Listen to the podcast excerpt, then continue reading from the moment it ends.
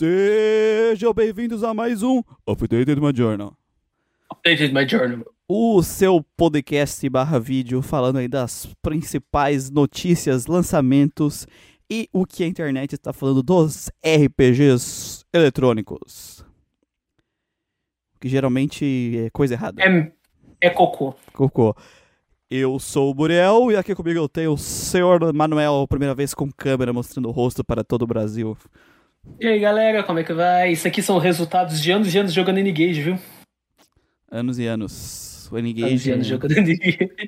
Bom que o Manuel já ganhou mais, mais 3 de proteção à radiação, então ele tá pronto para o apocalipse. Sim, sim.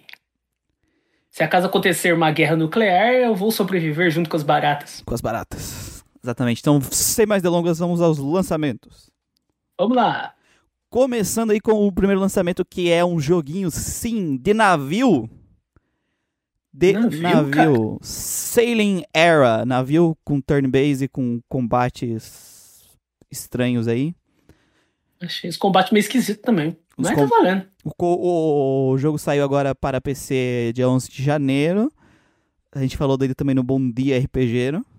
Sim. Nossa, Aliás, já tem até uma demo disponível pra ele, pra PC. não é, tem que dar Aliás, jogada. ele só saiu pra PC, aliás. Por enquanto, E eu devia ter baixado, eu queria ter. Eu esqueci de baixar a demo pra poder testar, cara. Parece um joguinho bacana, ele me lembra muito New Horizons do Super Hum. Nintendo, que é um jogo que provavelmente ninguém conhece. Que é de naviozinho. É naviozinho também. Mas vai fazer mais sucesso porque tem waifus. Sim, tem waifus. e tem um print bem no meio do trailer que aparece um monte de waifu, né, É, cara? por que será que tem esse print? Não sei. Esse aí pra mostrar Aí a sinopse- história. A sinopse dele é o seguinte: cada viagem.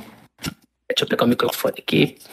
Que eu tô sem, eu sou Mobral, eu vendi o meu suporte pro microfone, eu tenho que ficar segurando ele igual o Raul Gil. Isso. Cada viagem, uma nova jornada. Para navegar e ir além. Comande sua frota e divirta-se navegando. Gerencie o negócio. Tenha um encontro romântico na taverna. Prenda piratas em batalhas intensas. Busque tesouros. Vivencie culturas estrangeiras. Faça descobertas. E explore os mares em Sailing Era. Bem simples, né, cara? É RPG de colonizador, né? É isso aí. Basicamente. Ele pega a época das grandes navegações Isso. e resolve fazer um RPG. Aí parece o trailer você descobrindo algumas coisas, tipo uma ilha com os pinguins. Isso. É, parece interessante, pelo menos essa parte da exploração Ó, os dele. waifu na tela agora apareceu ali por um segundo. Sim, cara. Por que será, né, Porque cara? será Ali. todas elas. Por Todas que elas. será? Todas elas ao mesmo tempo, né? Você viu que é waifus diferentes de culturas diferentes. Isso. E tem uma waifu que você... Eu só não entendi ainda que o, jo- o jogo me lembrou muito essa vibe de Octopath, sabe? Aham. Essa parte do mapa aí. E eu não sei se você vai poder escolher entre qual protagonista você escolhe. Cara, eu acho Parece que, que é começar... Dois guris e uma waifu. Eu acho que é, eu acho que vai começar com um e aí tu vai... Claro que o- em- Claro que tem o chinês, né? Porque o jogo, desenvolvedores são chineses. Isso, e aí eu Obviamente. acho que tu vai explorar o mundo, achar essas pessoas, achar um monte de gente pra ir pro teu na, pros teus navios, aumentando tua frota, né? Ah, e aí depois tu vai colonizar um país, tu, escravizar o povo dele e roubar, Sim. levar todas as suas, riquezas deles pra ti e depois pedir desculpa e tamo firme.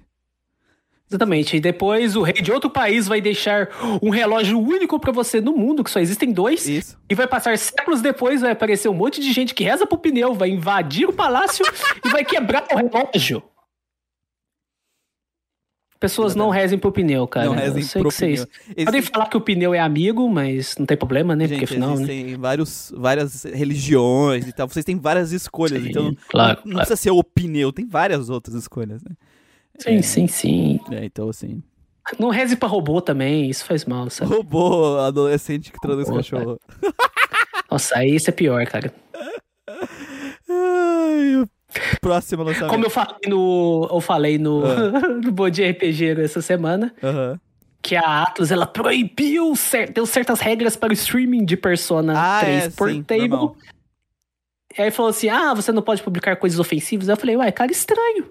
A minha sanduicheira se sente ofendida pela Aegis, cara, porque é uma san- porque é uma torradeira A que minha traduz sanduicheira cachorro. se sente ofendida pela Então Aegis. isso significa que eu não poderia passar Aegis. Ah, sim, Nos streamings. Não sei. sei. Não sei. Enfim, vamos pro próximo lançamento. Próximo lançamento é Gatewalkers. Gate Ou buceta. Walkers. Os caminhadores de portões, sei lá, alguma coisa assim, sei ficaria em português. O Gatewalkers é um jogo cooperativo de ação de sobrevivência com elementos de RPG, no qual você viaja por diferentes mundos para salvar o seu. Explore mundos gerados processualmente. Enfrente seus hostis habitantes, enfrente desafios com condições climáticas extremas, atmosfera tóxica, falta de água e muito mais. O negócio de falta de água me deu vontade de tomar água, aliás. Dia. Dia, dia do, de 2050. Cara, eu vi o trailer desse jogo. Uhum. É, ele me lembrou uma mistura diabólica de Diablo com MMORPG. Mas ele é. Acho que essa é a pegada meu, Manuel. Cara, É, tu tem ali. é- Ele é bem Diablo, né? Tipo. ah, visão de cima e tudo mais. E com a pegada MMORPG também ali das skills e tudo mais. Que na verdade também é a pegada Diablo, né? É bem essa mesmo. Sim, sim, sim. É, e é isso. É um, um jogo cooperativo nessa pegada Diablo-like da vida, assim. Tem muito. A Kaline falou, a primeira coisa que pensei assim que esse jogo saiu foi Diablo. Eu primeiro pensei em Diablo, mas ele tem tanta coisa acontecendo na tela que isso é MMORPG total, né? Sim, é porque ele tem bastante. O, o Diablo original, os primeiros, né? Eram mais simples, assim, a build dele, né? A, a, a build. E aí a, a- agora tem esses negócios que é bem como, tipo, a área que vai acertar a skill, né? Cheio dessas coisas pra skills mais complexas, né? Porque no Diablo elas eram mais simples, né? No Diablo 2. Não É, tão um dos motivos do sucesso do Diablo é a simplicidade dele, né? Simplicidade, é. Era pegar, principalmente o primeiro, né? O primeiro era pegar e ficar viciado em, em- é o drop porn, né? De ficar dropando, dropando, drop- dropando, dropando. Aí, Já dizia o nosso amigo Gustavo, point and click, drop. Nossa. O Soul point and click, drop porn. Drop porn. Mano, essa skill tree, cara, gigantesca ali. Tu viu a skill tree do, Vi. dos caras? Não. Puta merda, cara. Eu gosto de skill tree, cara. Eu acho bacana, mas. Porra, Então, aí, eu ficaria perdido com tanta skill ali. lançou dia, Quanta bolinha colorida. lançou dia 12. Aí, os, Hum. pra quem curte Diablo, tá lá na Steam. Como é que tá o preço dele mesmo, mano? Aí? O preço dele está R$ 59,19. Ele está com uma oferta válida até dia 19 de janeiro de 20%. O selinho era tá R$ 66,59. Isso. Ele tem uma oferta até dia 18, oferta de 10%. Então- E o selinho era tem uma demo, né? É, o- Esse não tem demo, eu acho. é, esses jogos aí, baratos, eles estão baratinhos, né? Um joguinho menos 100 reais. Até no preço cheio, eles estão menos 100 reais.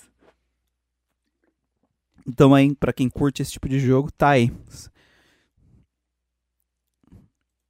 Agora E entrando também no RPG revolucionário, Ah, é. né, mano? Não, esse aqui é revolucionário, cara. Nada, nada que surgiu antes compara a esse jogo aqui. As reviews dele já tá dizendo que o, o jogo de RPG de anime é mediano. Hum, Quem poderia imaginar, Manuel, que ia sair um jogo mediano? jura? Jura? Olha Nossa. só. Enfim, saiu aí o One Piece Odyssey.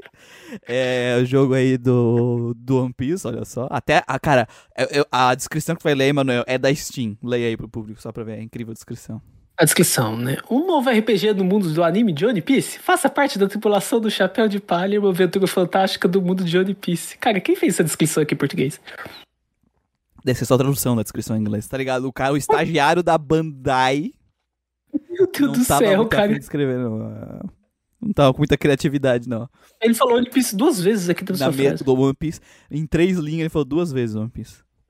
Cara, o preço desse jogo tá de fuder, né? 200... 260 mangos. É, tá o preço de lançamento, o que né, é o preço padronizado, mas querendo ou não, é um jogo é caro pra, assim, na boa, até eu e o Gustavo amamos One Piece, né, de paixão.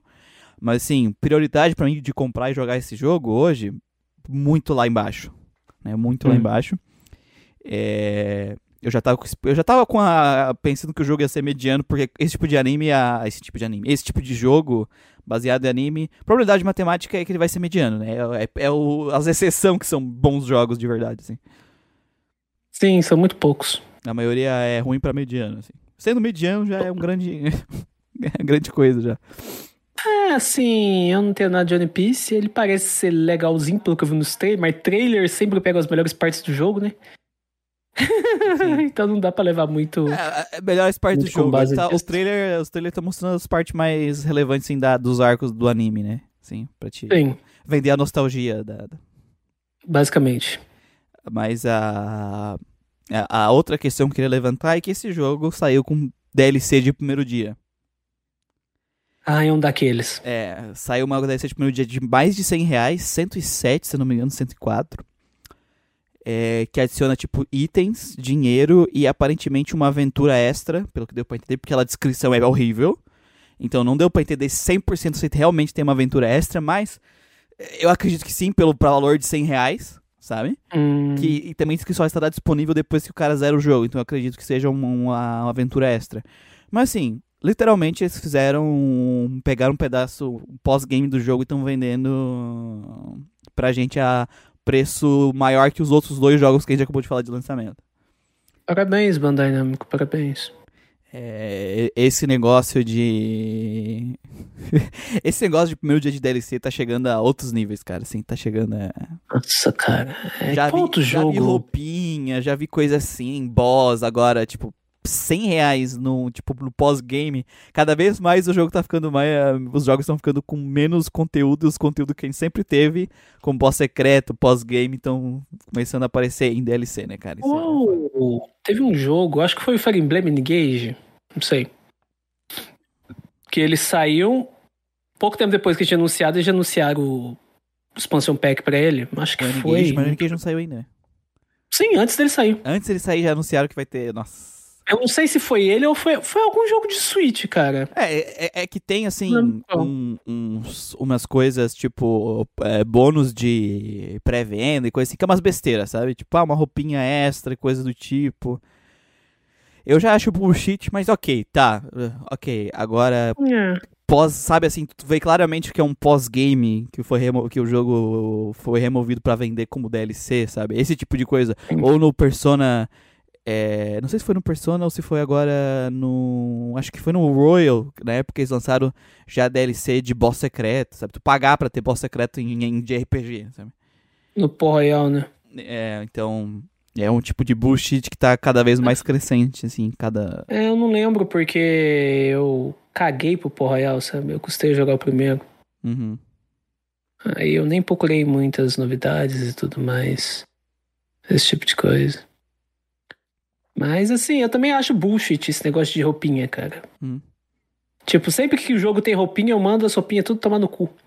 Tipo, o desenhista tem um trabalho do cão pra poder fazer um design bacana pro personagem. Aí vem um jogador filho da puta e coloca a primeira roupinha de biquíni que aparece na frente, deixa todo mundo com roupa de banho. Não, o foda é quando isso aparece em cutscene, né, cara? Isso é o foda, né?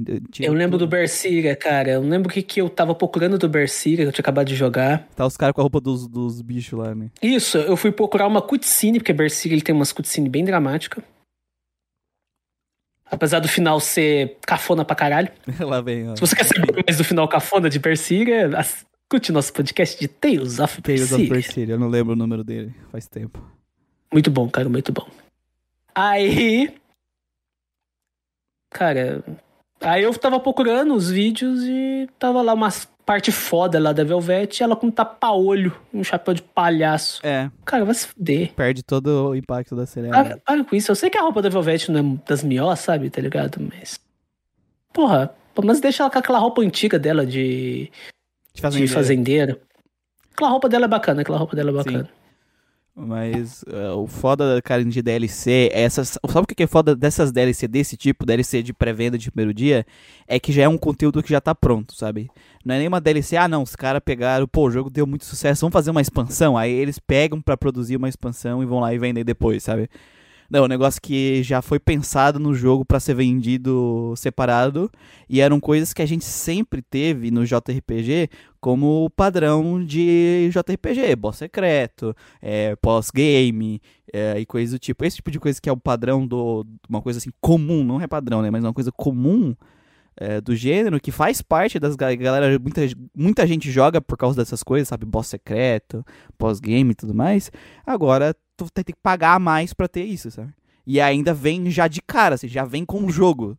Então é claramente o conteúdo que tá sendo removido do jogo. De propósito, sabe? é foda. É, Kalin até comentou DLC tem que acabar, não vai acabar, né? Não, não. Eles descobriram que eles conseguem vender conteúdo extra. Por que, que eles vão parar? A partir do momento que eles descobriram que eles podiam colocar conteúdo extra e que o povo ia comprar essa porra, acabou, acabou. Eu lembro que o Street Fighter V, né? Eu gosto bastante de Street Fighter, King of Fighters. Cara, eu paguei mais no, nas DLC dos personagens, eu nem comprei todas, do que no Uhum. jogo.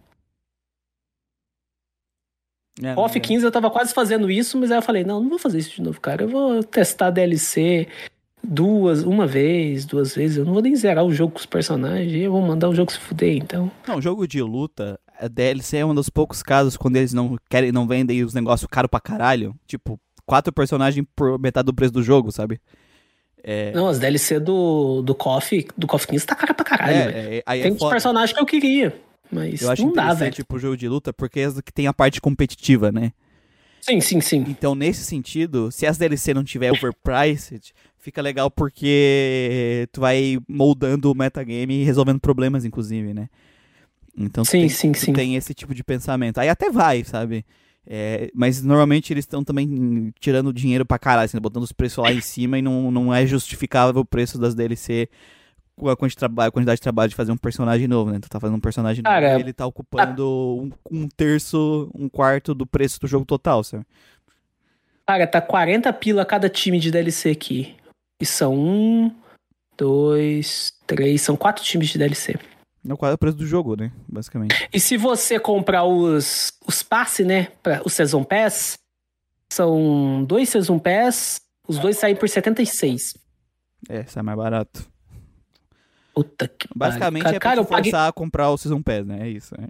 cara, eu paguei cento e pouco no, no jogo, sabe? Eu comprei de lançamento. Aham. Joguei umas três vezes depois eu parei, cara. Não sei porque eu continuo comprando jogo de luta. Triste. É, é triste, né? Triste. Pensando aqui pelo Kingdom the Blood, que é um jogo, é um trailer aí do jogo, que é uma adaptação de uma série da Netflix que eu nunca tinha ouvido falar e não sabia que existia. Nem eu, cara. A premissa dele é Kingdom é um RPG de ação baseado na série do Netflix do mesmo nome. Série, aliás, que eu nunca ouvi falar. Isso. Está sendo produzido por Android, iOS e PC. No vídeo temos comentários do desenvolvedor, enquanto temos cenas do jogo ao fundo. Que essa premissa aqui me parece familiar. É, foi tu que escreveu, eu tirei direto do Bom Dia RPG. O- Então a gente tá vendo aí, ah, durante o trailer a gente vê ali que vai ter aquele modo meio que multiplayer, assim, de criação com várias armas e tudo mais. Ele tem uma pegada, assim, também de um Souls, assim, né? Uma pegadinha. Uhum. Não, não vou afirmar que ele é Souls-like, porque eu acho que ele não é, mas eu não tenho certeza. Mas ele tem essa pegada aí de Souls. E... Cara, é isso. Não tem muita coisa assim. E eu foda, eu acho muito que tá nessa vibe, a gente tem visto muito no Bom Dia, né, Manuel? Essa vibe Uhum. de é, jogo sair pra PC e o iOS e, e Android, né, cara? É, sai pra PC e pra mobile. E eu acho interessante porque normalmente quando o jogo só sai pra mobile, ele vai ser focado em um público muito específico. Uhum. E o que eu vejo muito lá no Bom Dia RPG é isso que eu. Principalmente os comentários no Avanis, porque no site é, a gente tem pouco comentário. Na verdade, no site é, é só uma pessoa que comenta, que é o Leandro Belmonte. Ah, o Leandro Belmonte. Isso. Graças ao Leandro Belmonte. Normalmente é só ele que comenta lá. Então no Avanis eu vejo muito. Normalmente quando o jogo tá falando que só vai sair pra mobile, normalmente muita gente já fala, ah, é jogo mobile, eu não quero saber dessa merda não, vai Uhum. tomar no cu. Mas se o jogo sai pra PC, pelo menos ele abrange um público maior, né? E não é difícil você portar um jogo de Android e iOS pra PC, cara. É, porque ele tem assim, tem o movimento básico ali de andar, um movimento de bater, as skills são botões, né? Tipo com cooldown ali, pelo que dá pra Sim, sim. entender do trailer. Então ele funciona bem pra, pra mobile e ele funciona bem pro, pro computador, né? E normalmente esses jogos mobile, me corrija se eu estiver enganado, porque eu não entendo porra nenhuma de jogo mobile, eles têm suporte pra controle, né? Controle Bluetooth. Controle tem, mas os celulares hoje estão tão grandes e gigantescos que eu acho que a galera nem tá precisando, né? As tela touch estão tão responsiva Verdade. que, principalmente lá na, na- no Oriente, o pessoal gosta muito de mobile, né? Então eu acho que tá, essa vibe é justamente pra pegar esse público que tá cada vez mais crescente também, né? Uhum.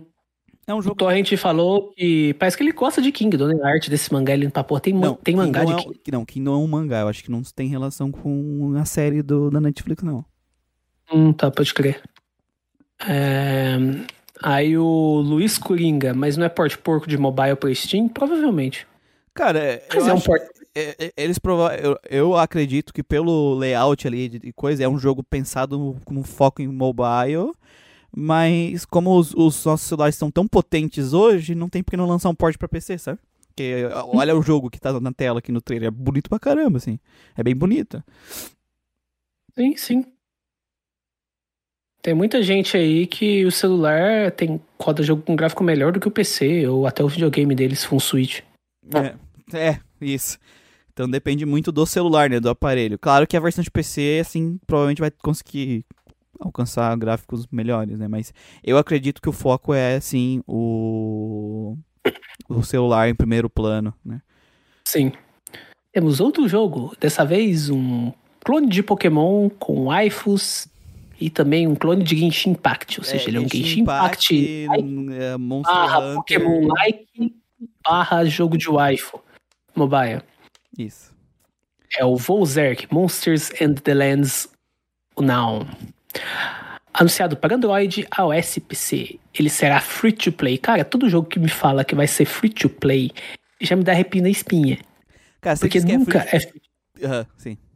Ele fala que vai ser free to play, ele agacha agacha, porque se algo, se um jogo que você está jogando ele é de graça, você não uhum. paga por esse produto, significa que você é o produto. Uhum. É, você mesmo que está vendo essa live.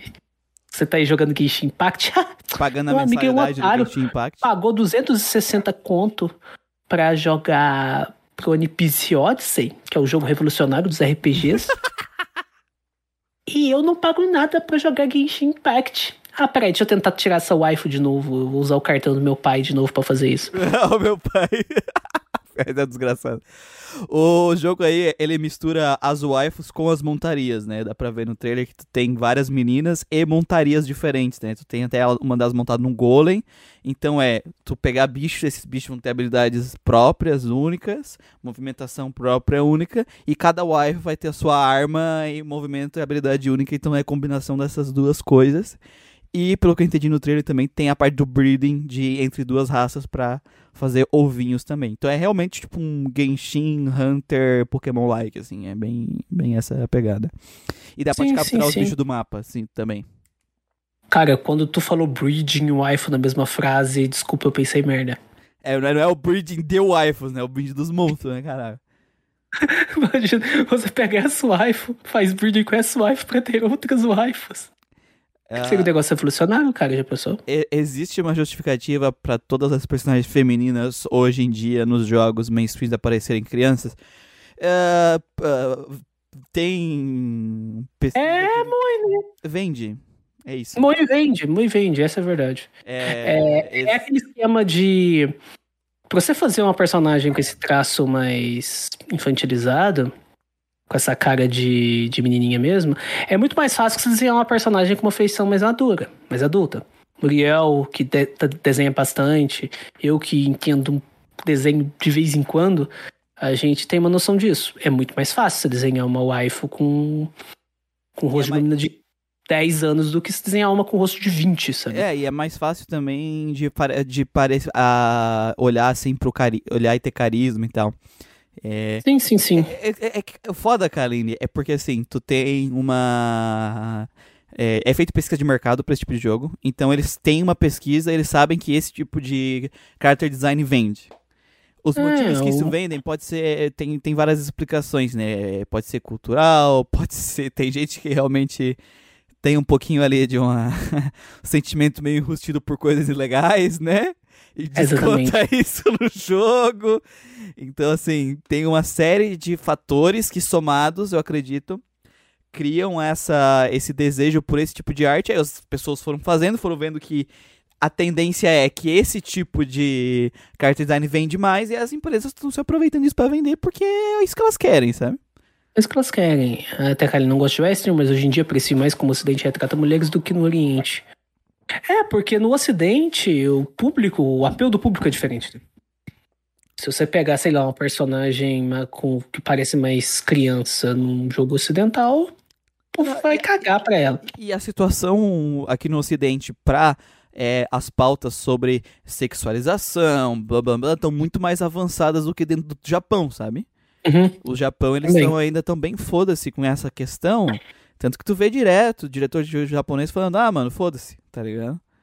É, no ocidente tem também bastante, só que a, é, a forma que é tratada é bem diferente, né?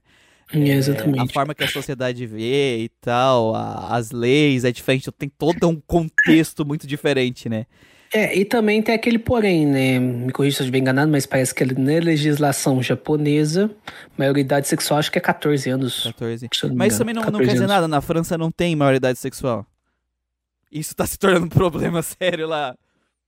É, imagina.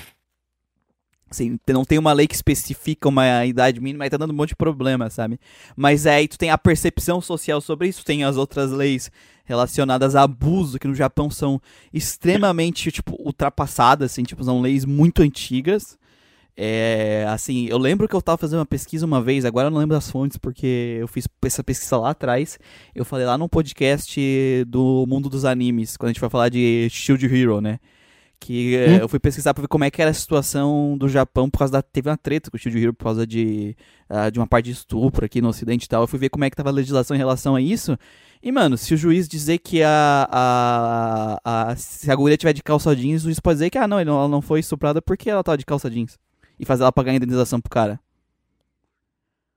A, a lei deles é muito bizarra, assim. Ela dá favor, favorece muito a, a, ao abusador, assim quando eu pesquisei, a lei que eu pesquisei na época, né? Pode já ter mudado, não sei.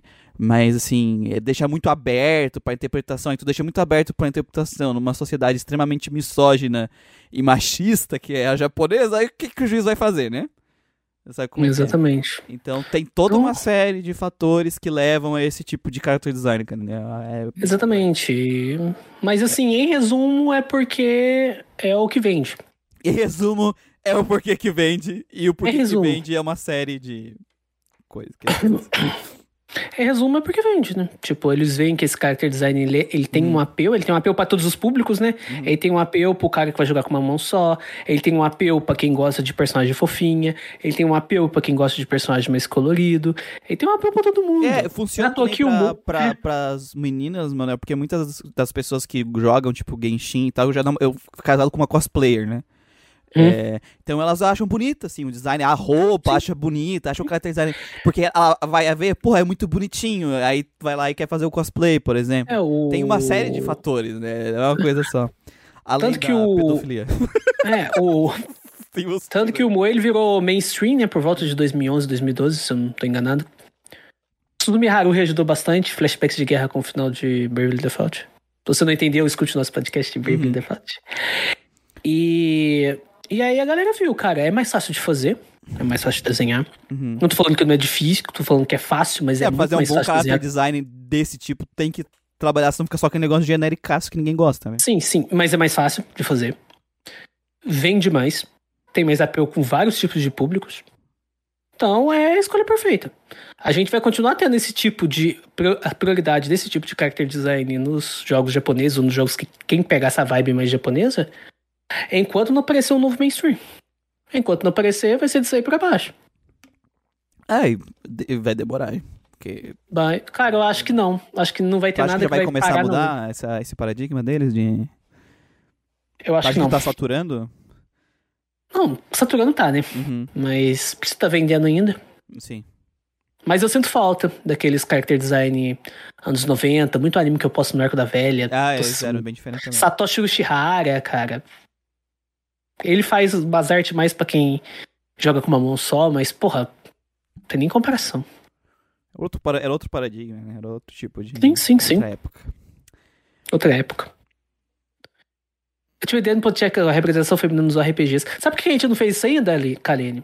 Porque a gente é tudo homem. É foda, Karen, é foda. É foda. É porque, é foda. assim, a, a gente, é, assim, eu sei que a gente uh, não vai fazer uma análise tosca e, e, desse tipo, né? A gente realmente ia pesquisar e tal, mas vai ser um monte de homens brancos sentados numa mesa falando sobre a representatividade feminina do, no RPG, tá ligado? É, não precisa, mas sei lá, seria interessante ter pelo menos uma mulher no meio, né? Pra ter uma É. visão. Porque, querendo ou não, a visão feminina, ela é diferente. Vai ser da- diferente, da vai ser diferente. É, é, é diferente, é diferente. Quando a gente tinha Tiene aqui no podcast, ela falava umas coisas que a gente não percebia. Não percebia, passava despercebido pra percebia. gente, é diferente. Passava despercebido, né? Então, é uma ideia interessante podcast, mas.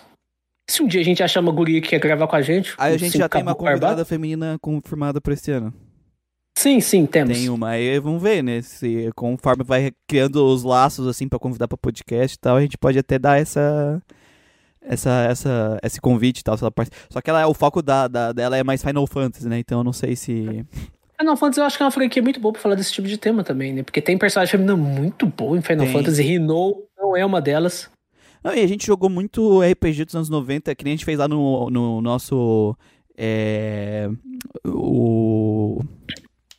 O Férias RPGs, basicamente todos os jogos tinham protagonista feminina tirando Musashi, sabe? A- Sim, sim, e sim. elas eram muito boas. A Kodelka é a melhor coisa do Kodelka, é a Kodelka, né? É a única coisa boa do Coldel. Pro Manuel é a única coisa boa, mas tipo, eu gosto muito da Kodelka. A, a do Parasite Eve, a protagonista, que agora esqueci o nome, fugiu o nome da protagonista. Ah, eu tava aqui em 87. Cara, eu nunca tinha visto o rosto do Manuel pela voz, mas dava bem diferente. Já me falaram que eu parecia ser mais velho. Putz, esqueci. Aya, Aya, né? Do Parasite Eve. Parasite Eve eu tenho que jogar ainda, cara. Vai ser rápido pegar os três Parasite É, Eve. curtinho. Sei que é só o primeiro que importa, mas A, a Cornet também é muito massa. Sabe? Então, tipo, Cornet é muito boa. cara. tem muito personagem. Pô, do Arafel, a. A Lita. Ali. Nossa, a Lita é muito demais, do... Chris Tales também é foda. Deus, é. Joguei um RPG que é só menina, que é uma Rushoji lá. Elas, elas são todas legais. Uhum. Tem bastante Então, mulher, bastante personagem feminina muito boa. A gente. Dá pra falar, a gente tem propriedade pra falar, mas se a gente falar, vai ficar esquisito. É, Então, é importante também ter mais presença, presença feminina, justamente pra ah, essa- trazer essa percepção que a gente não vai ter porque a gente é homem. a gente é homem. Não a gente importa tem quanto se esforça, a gente das não vai pernas. conseguir ter essa percepção. Não, não adianta. É importante. Eu até queria ter, eu até gosto quando a gente, quando ah, tem essa eh, mulher aqui pra gravar com a gente, por exemplo, que é, a gente tem dificuldade pra achar, né, porque Uhum. o mundo do game, infelizmente, é extremamente machista, porque elas Total. realmente. é, esse fato muda muito a percepção sobre várias coisas, então elas trazem muitos pontos que, porra, mano, passa muito batido pra gente. Cara, eu acho muito é, foda, muito cara. foda, velho. É muito, muito foda. Não, eu acho que pra gente gravar um podcast desse, a gente precisaria de dois caras e duas meninas, no é, eu mínimo. acho que seria bom. Aí ficaria bacana, mas ficaria legal. bacana. E daria pra fazer um sistema legal, porque elas viriam com a visão delas e a gente viria com a visão de quem jogou, sei lá, 1500 RPG. É, Porque exatamente. quem fala que RPG japonês não tem personagem feminina boa, tá computando bot. Opa, Giuseppe se tornou God Rejected. Oh, Obrigado. Obrigado, Giuseppe. Aline, na verdade tem muita mulher que joga assim, tem. Sim. Só que, tipo, elas ficam meio cabreiras, eu, eu, não, eu não, tiro a razão delas de, sei lá, de, de às vezes entrar num podcast pra comentar com um monte de guri, sabe? Isso, a gente, a gente até, eu até comento no podcast, eu acho que de um ano, é, quando eu comecei a conhecer a galera, porque, assim, a- o podcast, quem ficou, foi a galera que eu conheci quando eu tava preparando as coisas. O Manuel, o Gustavo, o Christian, o Lucas, ficou também bastante tempo. Todo Abraço, mundo- Lucas! todo, abraço, Lucas. Todo mundo foram pessoas é, que a gente que eu conheci no, no caminho de fazer o Grandcast. E teve várias meninas que eu achei que, nossa, elas jogavam muito RPG, que eu achei nos grupos e tal. Ah, e elas não quiseram vir, sabe? Eu não tiro, assim, não tô. Isso não é uma crítica, né? É, é simplesmente elas, ah, elas não quiseram, sabe? É, qual foi o motivo? Ah, pode ser vários motivos. Um por causa dessa insegurança, porque querendo ou não é uma pessoa estranha tra- falando e tudo mais. É, tem gente que simplesmente não curte podcast, né? E não tem interesse. Então é complicado. É mais fácil achar produtor de conteúdo pra convidar, porque aí gosta, sabe? Essa que a gente convidou agora, que é a, a do Mowgli Cave. Eu, eu Mowgli trombei- Cave chama. É, Caverna Mowgli. Caverna Mug, eu, eu trombei nos recomendados, fui ver os- as, as análises dela, eu gostei muito das análises dela. Sim, É, letra boa. Foi muito legal ela falando do Final Fantasy XV, que ela disse que é o jogo que ela ama, ela passou é, mais da metade do vídeo falando mal. eu falei, é isso aí, gostei. Porque é um tipo de pessoa que uh, ela, ela gosta do, do jogo, mas ela consegue ver os pontos negativos atrás dele, sabe? Uh, e é o tipo de pessoa que eu acho perfeito para chamar pro Grandcast, porque é isso que a gente quer, sabe? Então, ela, todos uhum. os argumentos dela foram muito bons. Uh, então, eu convidei ela para gravar com a gente esse ano. Ela aceitou. Uh, então, é sempre bom, é mais fácil falar com produtores, né? Uh, só que é difícil achar, ela... achar meninas que produzem conteúdo de RPG, assim. Aí se ela gravar com a gente, se ela gostar e se ela quiser gravar um podcast para falar de representatividade, é. vamos embora. É, mas eu, eu gostaria de primeiro ela participar de mais outros, até para não ficar com aquela visão de, tipo, ah, eu tô chamando ela para gravar esse de, disso só porque é mulher, sabe? É, ah, não, exatamente. Não, e assim, é uma pessoa que eu gostei muito das reviews e eu convidei porque eu gostei muito do conteúdo dela, tá ligado? Não tinha intenção nenhuma de, de, desse porque tipo. Ela é mulher, por causa, é. Que, por causa dele é bom. E bateu que a gente ia falar de Final Fantasy IV esse ano, eu falei, ah, perfeito, sabe? É, então é isso aí. Yeah. Revista Manuel com Castlevania passou o cast descendo na lenha no final do Triplo S. é, isso. Não, é porque foi muito legal o vídeo do Final Fantasy XV. É, porque foi, eu amo Final Fantasy XV. Por causa disso, disso, disso. Só que ela falou, mas assim, eu joguei o Final Fantasy XV completo. Final Fantasy XV anos depois, não sei o que. Aí ela faz toda a análise da, da situação do Final Fantasy XV, né? Como o Final Fantasy XV veio à a, a, a, vida e tal. Então é que é tipo pessoa que não passa pano pra coisa que gosta. Isso é bom, cara, isso é muito e bom. E esse é o tipo de convidado que a gente quer pro Brandcast, sabe? Então Porque é tem perfeito. muita gente que só consegue ter um pensamento crítico com relação a alguma coisa, um jogo, um filme, qualquer coisa, quando não gosta. Isso, é. Porque quando gosta, a pessoa fica cega. Fica cega. E aí é, uma, é difícil tirar esse, esse tipo de coisa. E eu vi que é uma pessoa que não é assim. Tipo, às vezes quando eu falo, nossa, esse jogo é muito bom. Sete. Mas Ou a review lá do Chronicles que eu falei. As crônicas de uma obra-prima, oito. É. Como é que é uma obra-prima 8? Obra-prima não quer dizer que o jogo é perfeito, caralho. É, exatamente. Porque o significado de obra-prima nem fala que é perfeito, sabe? Mas é bacana, bacana. Gostei da, da review dessa menina também. Me chamou ela. Acho que vai, ser, vai dar um podcast bacana, vai dar um podcast bacana. Vai, vai. É, eu recomendo bastante, pessoal, que, que se você curte muito Final Fantasy, é, dá uma conferida no canal dela. Ela faz stream aqui também. Ela fez uma stream muito louca daquele RPG é, baseado em Call of Cthulhu que a gente falou lá no, no, no post do, do de Halloween. RPG de Halloween. É, aquele que era todo preto e branco. Bacana, bacana. Ela fez live aqui na Twitch dele, parece bem da hora. Se um dia. É, fazendo de graça o jabá pra ela, não tô nem. então, ela nem tá divulgando de nada, é porque eu realmente gostei do conteúdo. Ela fez também live dele, então. É, vai lá dar uma conferida. Uh, vamos para os artigos. Sim, hoje temos dois artigos. Temos um Calma artigo. Aí que sobrou, minha, o meu mouse sumiu de novo. Aqui. Tô conhecendo com o da Game Blast. É o, é o segundo artigo da Game Blast que a gente fala aqui. RPG japonês. É, o RPG japonês está saturado? É, primeiro assim, Game Blast não é, não tô pegando teu pé porque tu é a única, é o único site brasileiro que escreve sobre RPG, tá? Então, ah. é, já agradeço por você trazer as discussões, porque ninguém mais se importa. Então, não é uma Exatamente. perseguição, é só porque. Parabéns por trazer as discussões e a gente tá aqui para conversar sobre isso.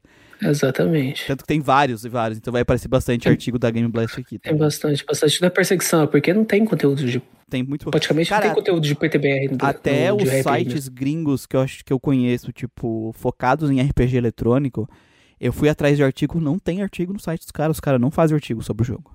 Sobre o gênero, sabe? É muito pouca coisa, muito, muito pouca coisa mesmo. É, o site que eu mais achei artigos falando sobre o gênero RPG em geral foi o Game Blast. Foi o Game Blast. Foi o Game Blast. Então a gente vai começar Cara, é, só essa imagem aqui do começo eu já acho bem tendenciosa. Ele pegou quatro RPGs que têm a mesma visão de terceira pessoa. Não, ele pegou quatro RPGs com temáticas parecidas. Aqui a gente já leu o artigo, então a gente já sabe qual é o ponto que ele, que ele vai levantar, né? Uhum, basicamente. Pode começar a ler aqui? Uhum. O RPG japonês está saturado, está saturado por Matheus em 10 de 2 de 2020. Ou seja, fazem dois. É, fazem quase três anos que ele escreveu esse uhum. artigo. Um debate sobre um dos gêneros de videogames mais populares da Terra do Sul Nascente. Caralho. Ah, JRPG não é gênero, é, é subgênero. Né? Enfim, eles vão chamar de gênero. Vamos, bora pra é. frente. O RPG japonês, ou JRPG, é uma denominação que na sua própria etimologia consegue despertar o debate. Hum. Alguns defendem que para um jogo encaixar-se no termo, basta ser um RPG criado no Japão, nada mais que isso. Entretanto, outro grupo também, bastante vocal, defende que existem características não relacionadas meramente ao país de origem que são essenciais para a classificação desses jogos, como uma estrutura narrativa mais linear, por exemplo. Nesse artigo, ficaremos com a primeira definição para que possamos abordar o número maior de títulos. Já começou mal. É, assim, Uh, ele ele foi ali para de certa forma para reduzir reduzir a discussão né? Nunca é bom isso hum. tá gente? Inclusive eles têm um artigo no site eu só não sei se esse artigo aqui foi escrito primeiro que o outro né? O primeiro artigo que a gente leu deles a gente já fala sobre isso e lá é, a gente discute muito sobre WRPG e de RPG então escuta o primeiro é, Update My Journal ou lá no YouTube Cara, a e... gente subiu a, a, gravação só dessa parte então vai lá no YouTube do Grandcast procura Grandcast por lá para ver. E assim, essa primeira definição de ah, RPG é feito no Japão não faz nem sentido porque não significa nada. Sabe? Não tem não, e, e, aqui também, quando ele fala de uns elementos aqui de, dos, dos JRPGs. Ah, ele citou um só, só pra, de exemplo. Cara, uma estrutura narrativa mais linear, mas tá cheio de RPG ocidental com estrutura narrativa linear. Não, mas é, é aquilo que a gente falou lá no primeiro. Por isso que eu tô falando pro pessoal que ouviu o primeiro update do My Journey, porque a gente já discutiu um artigo inteiro sobre isso, né? Uhum. É, mas assim, gente, a, a, definição ela é muito mais simples, ao mesmo tempo muito mais complexa, né? É, é, então vai lá dar uma olhada. É uma questão de tu ter uma série de coisas de questão de mercado, computadores diferentes, é, um console, um gênero ficou no console, outro gênero ficou no computador. Um gênero é baseado diretamente no RPG de mesa, um subgênero, né? O RPG ocidental é mais baseado direto no RPG de mesa. O, o RPG japonês nasceu olhando pro RPG ocidental, né? Uh, Sim, essa ideia. Pode completar. Então isso criou uma diversificação. Então são gêneros muito diversificados que em média tem algumas características que tu consegue é, encaminhar mais para os jogos que normalmente eram produzidos no Japão e em alguns outros, algumas características que tu vê mais comum no lado dos ocidentais. Não é uma regra universal, na verdade tem tanta exceção que nem dá para considerar uma regra, mas só por causa disso tu consegue sentir, principalmente também na questão da arte, a arte japonesa é diferente. Então assim, é, é a diferença deles, a diferença real que a gente consegue aferir que criou essa coisa e não necessariamente o CEP. Claro que o CEP tem influência por causa da cultura e da questão da, da tecnologia, diferente de tecnologia e tudo mais. Mas não é por ser feito no Japão ele vai ser ter essas características médias que a gente falou, sabe? Não tem nada a ver. É um exemplo que a gente pode citar, fora do, do gênero dos videogames, Caverna do Dragão, Dungeons and Dragons. Ele é um desenho americano. Ele hum. tem estrutura do desenho americano. Ele tem roteiro de, de é bem episódico, né? Só que ele é animado pela Toei Animation, que é o uhum. estúdio japonês. Então ele vai ser um anime japonês, né? É porque ele foi feito no Japão. pra ter uma noção, né, cara? Então a gente e vai chamar ele de anime é, por causa que... Caverna do Dragão é o primeiro Isekai, né? É, a gente vai chamar ele de anime por causa que ele é feito no Japão? É. Então, é complicado. Essa definição dele aqui de é, estrutura narrativa mais linear isso aqui normalmente é quando você tem pouco conhecimento. E pelo que a gente vê no artigo, ele tem pouco conhecimento mesmo. É porque, não tô assim, criticando, gente... mas eu tô falando a realidade. Porque, tipo, eu tenho um artigo no site, que eu não consigo pra ninguém ler porque tá uma merda, é, falando que... que é JRPG. Hum, eu vou corrigir. Eu... eu, vou, eu vou corrigir ele essa... Uhum. essa semana, não, que semana acabou. Né? Semana que vem eu vou dar um upgrade nele. Upgrade my journal. Vou dar um upgrade nele. E porque lá eu também falo que uma das características é narrativa linear, mas Cara, tá cheio de RPG ocidental com narrativa linear. E, tá e também tem E tá cheio de RPG japonês com narrativa não linear, que você escolhe o final. É. Tu... Então não é uma regra. É, é Eu posso citar assim, outros elementos, né, que são mais característicos do RPG japonês. É, é, que são mais, assim, que você percebe logo de cara. Mas esse eu não considero um deles, não. Por isso que eu falo que é a tendência, né, Manel? Tipo assim, os RPGs japoneses tendem a ser mais focados em linearidade e os ocidentais Entendi. tendem a ser mais focados em liberdade de exploração. Né? É, não... Eu acho que uma diferenciação, cara, é que é igual a gente comentou. No primeiro, acho que não sei se foi no update. último update My Door, o primeiro, né? Que é uma diferenciação que, mas com o tempo, ela vai acabar Sim. deixando de existir. Eles vão inventar outros termos, sabe? Pra diferenciar, porque sempre vai ter essa rotulação. É tipo, você ir no mercado, tem várias marcas de café e você vai escolher a marca que mais te agrada. Eu tomo, eu sempre compro café pilão. Café pilão, é, Patrocina a gente. Vou ficar, Patrocina aí, aqui, podcast, vou ficar aqui a live inteira tomando café. A Kaliri falou que, é, que, não, que não, que o primeiro Isekai é a Alice do País das Maravilhas e realmente da- Alice no País das Maravilhas é ó. Corte-lhe a cabeça. Mas é, é aquilo, gente. Não, se uma empresa, se um cara no Japão, ele é muito fã de Skyrim, ele quiser fazer um Skyrim, ele não vai ser um JRPG. Porque ele justamente é um jogo que vai ter as características focadas no que um no pensamento os- meio que assim da média ocidental que fez existir essa divisão. Então não faz sentido nenhum tu chamar só pelo local, né? Por causa, exatamente por causa disso. E tem empresas japonesas que estão. É, a maior parte da produção é feita no ocidente, e aí? Aí é, Outro aí exemplo. é, é, é WRPG, sabe? Então. Cara, tem um jogo do, do GBA, Sigmister Saga, que é um Uhum. RPG de navinha. Tem review ali no site, aliás, tem uma olhada lá. Ele, se você jogar ele, ele é padrão japonês total. Uhum. Batalha random, esquema de exploração meio Zelda, tudo mais. O waifu, tudo mais. E se você não souber o coisa, você vai falar, não, é J- é JRPG. Mas se você for olhar, ele nem foi produzido, ele nem foi lançado no Japão. Uhum. Ele foi produzido por. Foi argentino? Não, não tô lembrado, acho que foi. Tipo, ele foi produzido por ocidental e ele não saiu no Japão. Ele é um RPG japonês, padrão japonês, que não foi produzido no, que não foi lançado no Ou Japão. seja, uma pessoa fora do Japão que pegou, gosta daquele estilo japonês, daquele estilo, que essa média que a gente fala, né, de características, e fez um jogo baseado nessa média de características. Só que ele Sim. tá fora do Japão e ele vai ser um WRPG. Vê que perde a- o sentido de ter essa divisão se não for características e sim simplesmente o CEP. Por isso que eu É, falo que é uma discussão que não faz sentido, sabe? Um lado tu tem toda uma construção histórica, toda uma argumentação baseada em jogos, e tem outro lado, ah, eu quero que seja pelo CEP. Não é discussão. no, Não é discussão. no próprio SNES a gente tem motivo, a gente, a gente tem exemplos. Tem o Secret of Evermore, cara.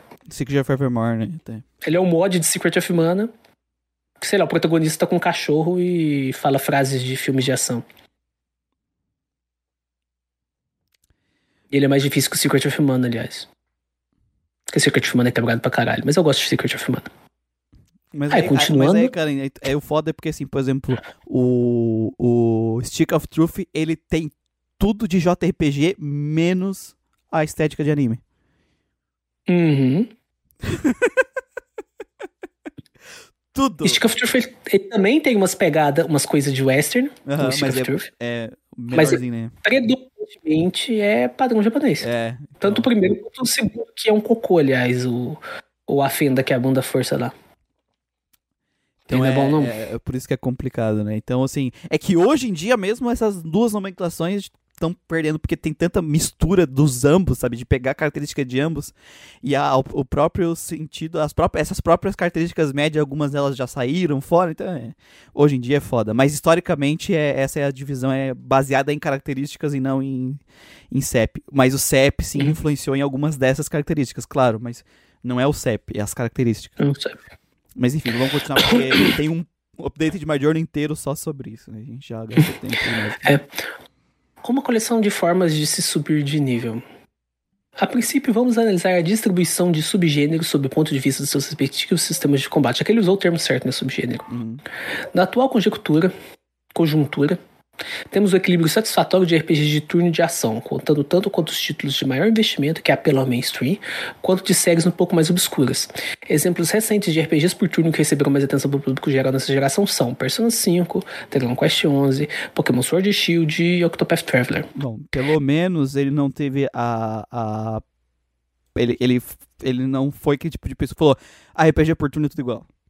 É, ele tem noção É. de que não, olha, a gente tem é, vários jogos de RPG todos com ideias diferentes, gameplays diferentes e tudo mais. né? Apelos diferentes também. AP, é, então assim, ó, não, é, aqui- esse, esse gameplay não é um problema. É, Exatamente. realmente viu a. É é a primeira vez que a gente escuta isso, é, chega até a dar um alívio no coração quando a gente vê que finalmente alguém entendeu. Não é esse o problema. Não é falta de tentar inovar, não é falta de tentar se destacar, não é esse o problema da RPG japonesa. Exatamente. Aí ele continua. Já o RPG de ação teve títulos como Nier Automata, Final Fantasy XV, Kingdom Hearts 3, que não existe, e Tales of Berseria. Além disso, existem outros subgêneros com menos apelo ao mainstream, como os RPGs táticos e os Dungeon Crawlers. Hum. Fire Emblem Tree Houses é um dos poucos títulos táticos que conseguiram chamar a atenção fora da comunidade é e pode servir como porta de entrada para outras empresas se arriscarem no futuro. A gente tem o Triangle Strategy aí já nesse, é. nessa pegada aí, pensando na popularidade, eu acredito que veio da, do, do Fire Emblem, né? Sim, sim, sim. Eu acho que, cara, é muito bom tu ver um, um uma, a gente pegar um, um parágrafo inteiro e não ter o que falar, sabe? Tipo, não, exatamente, você está corretíssima. Certo. Muito bom. O caso dos Dungeon Crawlers é mais delicado, no entanto. Talvez por serem muito assombrados pelo estigma de serem obsoletos, graças à grande maioria deles possuírem visão em primeira pessoa, esses jogos sobrevivem nas comunidades de nicho. Não tá certo sendo desenvolvidos em sua maioria por estúdios pequenos como a Experience, responsável por jogos como Rei Gigante e Demon Gaze, a Compile Heart, que produziu os títulos da série Mario Scooter e Genkai Toki, entre outros. Alguns exemplos um pouco mais famosos são as séries Etrian Odyssey e os jogos da franquia Mystery Dungeon. Essa última obtendo atenção graças aos crossovers que faz com as franquias já consagradas no mercado, como Pokémon e Dragon Quest, de forma similar à franquia Warriors da Koei Tecmo. É porque teve é essa, é esse, esses, pra quem não sabe, né? Esses Mystery Dungeon é, é um estilo de jogo, né?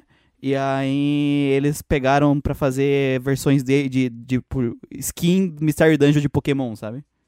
Hum? É, um Mystery Dungeon. Um Mystery Dungeon de Pokémon e tal, então é... Cara, eu gosto bastante desses Dungeon Crawling em primeira pessoa, só que eu ainda tenho...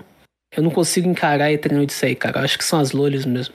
Cara, entre Odyssey eu joguei um pouco, tu pode, tu escolhe os personagens, se quiser botar só homem na party, não, não, tem, não dá problema. Mas mesmo os designs dos homens, né, é meio feio. Eu prefiro, assim, eu, com relação a esses Dungeon Crawler primeiro professor, eu prefiro os ocidental, cara. Sei é, lá, acho que um cara barbudo e caolho o Entre de na parte. Ele, ele foi feito, Manuel, pensado na galera que gosta de desenhar mapa. Ele é daqueles, ele não tem automap. Não, ele tem automap. É, hum. Eu joguei um no DS, ele tem. Ele, ele, te dá a opção de ativar um automap. Tipo, ele. Eu sei que tem alguns deles que não tem, nos primeirão, mas depois eles fizeram, ah, olha, tu tem um automap mais simples, e depois eles fizeram um automap mais completo, mas a moral do jogo é tu pegar com a caneta. É porque no DS, sabe? Tu vai com a canetinha ah, desenhando. Sim, é... Não, é, o lance do DS até que faz sentido, né? Tipo, a versão que eu joguei, ele faz um, um, Ele te vai te mostrar. Ele desenha o caminho, ele só não desenha as paredes e as coisas. Tu tem que marcar é, o automap dele. Então, hum. é, ele é realmente coisa pensada. Tipo, ah, tu tem essa dungeon, tu fez a tua, a, o teu grupo de exploradores e a moral do jogo é descer a dungeon. É essa o jogo, é sobre descer a dungeon. Então é fazer os mapas, o jogo é só sobre isso. Até onde eu joguei. Eu joguei só duas horas no ônibus, sabe? É... é, eu, não, eu não acho um apelo muito grande, cara, sei lá. É, é nicho. Eu prefiro os ocidentais. É nicho. É. É, é, entre Odyssey, esse estilo, assim, é nicho, nicho mesmo. Não, com certeza. Teve até um RPG de Konosuba que eles anunciaram uns tempo atrás, que ele segue essa pegada. Ele é bonitinho hum. até. Aí ele termina aqui o tópico. Por, por isso, apesar das grandes franquias permanecerem na liderança, o RPG japonês hoje em dia encontra-se bem variado. Sim. Principalmente em comparação à geração passada. Hum, não. Geração passada, ele tá se. Eu acho que ele tá. Porque como a gente tá em 2020, a gente tá na geração do PS4 4 ainda. Isso. Então ele tá falando comparado com a geração PS3, né? PS3, Wii e Xbox 360. Mas nessa geração a gente teve muito jogo de DS também, né, cara? É, ele falou do Entre Odyssey, né? Então ele é pra tá, era pra ter essa noção. Eu acho que essa percepção, Manuel, é uma coisa que a gente está discutindo, as pessoas têm essa percepção pela falta de títulos que atingiram o mainstream. Sim, sim, sim. Nessa geração. Tu não teve muitos títulos que atingiram o mainstream, e nessa a gente teve o Persona 5 sendo, o que a gente já falou no outro podcast, meio que o pivô ali, o, que nem o papel Se do Persona 5, ele, tam, é, ele veio no final da, outra, da última geração, né? É. E ele tornou nessa, por causa da versão de Play 4. Agora no finalzinho na a versão de PC e tudo mais, com a versão Pro Royal. Então eu acredito que ele a, a ajudou a ser uma, uma, um chamariz para as pessoas conhecerem mais RPGs. É porque Sim. nos consoles a geração do PS3 ela foi mais fraquinha, né? A gente sabe. Foi, foi, foi, foi cara. Não, os, eu, os eu exemplos que a gente que, tem. Que variedade de RPGs, de tentativas de combates diferentes, aí eu acho que não, não é real mesmo. Cara, no próprio Play 3 a gente tem, sei lá, Time and Eternity. Que é uma tentativa totalmente diferente. Loucaço. Time of Eternity, Resonance of Fate. Resonance of Fate. O próprio Artonelico 3. O, é. o próprio Ninokuni, ele é diferentão. Ninokuni, é, Eternal Sonata, cara, eu citei cinco jogos de Play 3 que são totalmente diferentes. O, o Xenoblade, no, o Pandaras Towers também, que é um action diferentão. Pandaras Towers. É... O jogo do Belo. O jogo do Belo. Mas o jogo do Belo é mais focado no estilo mais clássico, mas que a gente tá falando de vari... é diferente. variedade. A gente tá falando de variedade, tinha. Né? Que é isso que é o Tem os Tales Off, tem o Chinchilla, tem o, o Disgraces. Então tem vários. Variedade sempre teve. Agora, se são bons jogos, aí é outra história. Mas se o argumento é falta de variedade, aí tá errado. Variedade tem. Falta de jogos que conseguem trazer alguma qualidade, aí é algo que realmente dá para discutir mais profundo, é. sabe? Ainda mais os exemplos que eu citei aqui, cara. Time and Eternity, 8 Nelix 5, é, Eterno Sonata, puta que pariu. Só bomba. Só bomba, é, tem isso. Além da própria variedade de subgêneros, cada título e franquia possui suas especificidades mecânicas necessárias a um gênero e recebe tantos jogos atualmente, anualmente. Recebe tantos jogos aí, anualmente, sim. Tá, não, ah, beleza. Aí, é, aí o começo desse desse post aqui, heróis levados à exaustão. Não, só, só pra ah, gente terminar, um, antes, uhum. antes de passar pra, pra parte que vai ser, assim, que a gente falou da geração passada, mas é uma coisa que a gente falou no segundo update do My Journey também, variedade desse de estilo de combate de RPG sempre teve desde os anos 90. É, a, a questão são jogos que tentaram fazer coisas novas e fizeram merda. Por exemplo, Breath of Fire 5, ele tentou fazer algo bem diferente. Tentou. Tentou. Ficou bom? Não. Mas não, não dá para dizer que eles estavam estagnados e não estavam tentando coisas novas, sabe? Eu, eu, acho que o pensamento é muito errado nesse sentido. É, eles não conseguem achar bons jogos, ou jogos que marcaram, e aí eles automaticamente acreditam nesse pensamento de, é, porque faltou variedade, tá estagnado. Mas não tava faltando variedade, não tava estagnado. A questão, eu acho maior, é a questão de jogos bons ganharem mainstream. Falta ou a falta de algo bons, falta de um jogo mainstream, ou uma combinação das duas coisas. Eu acredito que a combinação das duas coisas é o mais provável, assim. Sim, sim, porque título grande que levou os, os JRPGs para um patamar diferente a gente não teve. É, no PS2 a gente ainda teve Final Fantasy X, né? Final Fantasy é. XII, ainda tinha. Agora Final Fantasy 3 foi a meio que um meio que a Kaline... o pessoal. Kaline comentou, tava pensando em jogar RPG de South Park. Faça isso, Kaline. Stick of Truth foi muito bom. Pois morri de rir com o filme onde Saddam Hussein é namorado de Satan. Cara, é muito bom. E ele volta no desenho, viu? Tem um site que. Que os, que os caras colocam os episódios de graça, dublado, cara. Caralho. Então você não precisa pagar o Paramount Plus pra poder assistir South Park. o Gradcast não apoia a pirataria, mas vamos te passar o link. Sim. É. Aí, deixa eu ver, pensei pensando. A Infelicidade do Manuel Persona 5 foi um dos maiores marcos dos RPGs japoneses de todos os tempos. Tá, defina marco, Carlin. Cara. Ele foi um sucesso de mercado. Ele foi um jogo que. que Cara... trouxe, muito, trouxe muita gente, mas um dos maiores marcos eu acho exagero. É que assim, é Marco foda, porque eu acho que o impacto que Persona 5 pode causar nos de RPG ainda tá por vir.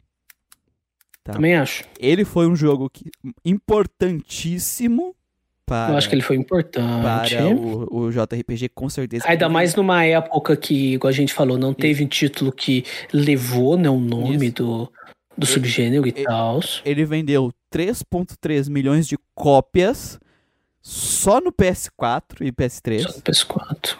Tá, principalmente no PS4 com o Royal e tal. Então, assim, ele veio fazer essa função do, do que acabou sendo do, do Final Fantasy VII, só que assim, ele não chega aos pés do Final Fantasy VII, nessa questão de impacto, porque, claro, diferente das, da, da, da Square na época que teve um apoio financeiro da Sony de 25 milhões de dólares só pro marketing, que naquela época era dinheiro muito mais, né, 25 milhões de dólares naquela época, 1990, né. É... Que tá fazendo ódio aqui. Uh, o quê? Cachorro tá fazendo discurso de ah. Tá. Não dá pra ouvir, tá tranquilo. Uh, Persona foi meio que no hard work, assim. Foi tipo uma série que ela foi crescendo pouquinho em pouquinho, chegou no, no 5 ele conseguiu dar essa estourada. Então ele ainda é muito importante, Mas eu acho que agora que ele também tá vindo pro PC, um monte de gente que tinha curiosidade, mas não jogava porque não tinha acesso a um PS4, vai jogar ele e eu, eu acho que o impacto dele vai começar a esticar ainda mais do que é, foi só quando ele era exclusivo. É, eu não sei. Eu acho que o que vai acontecer, a gente vai ter outro boom de RPG de escolinha, né? Talvez a gente vai ter versões de Mana Químia vindo pra PC e outros jogos com essa pegada parecida. Talvez ele leve um pouco os Trails também, É, não sei. Eu acho que o, o, o- ele abriu a porta, ele foi, ele tem essa, ele tem essa função sim. E Uhum. porque a gente tá vendo também bastante remaster, né? Tipo, grande ganhou remaster. What the fuck? What the fuck? É. Então, assim, a gente tá vendo aí o, até desenvolvedores como Penny Blood sair, Suicoden, os desenvolvedores do Suicoden vir. Então eu acho que, querendo ou não, ele fez essa função, esse foi esse pivô, né? Sim. Ah, Mas agora falar um dos maiores marcos eu acho exagero, porque marco criativo ele não é. Vamos ser sinceros, ele não é. Talvez ele seja um marco de estilo meu, nem sei se dá pra falar isso. Cara, eu acho que de menu, ele estilizar menu, eu acho que ele é um dos menus mais estilizados, assim, mais bonito, assim.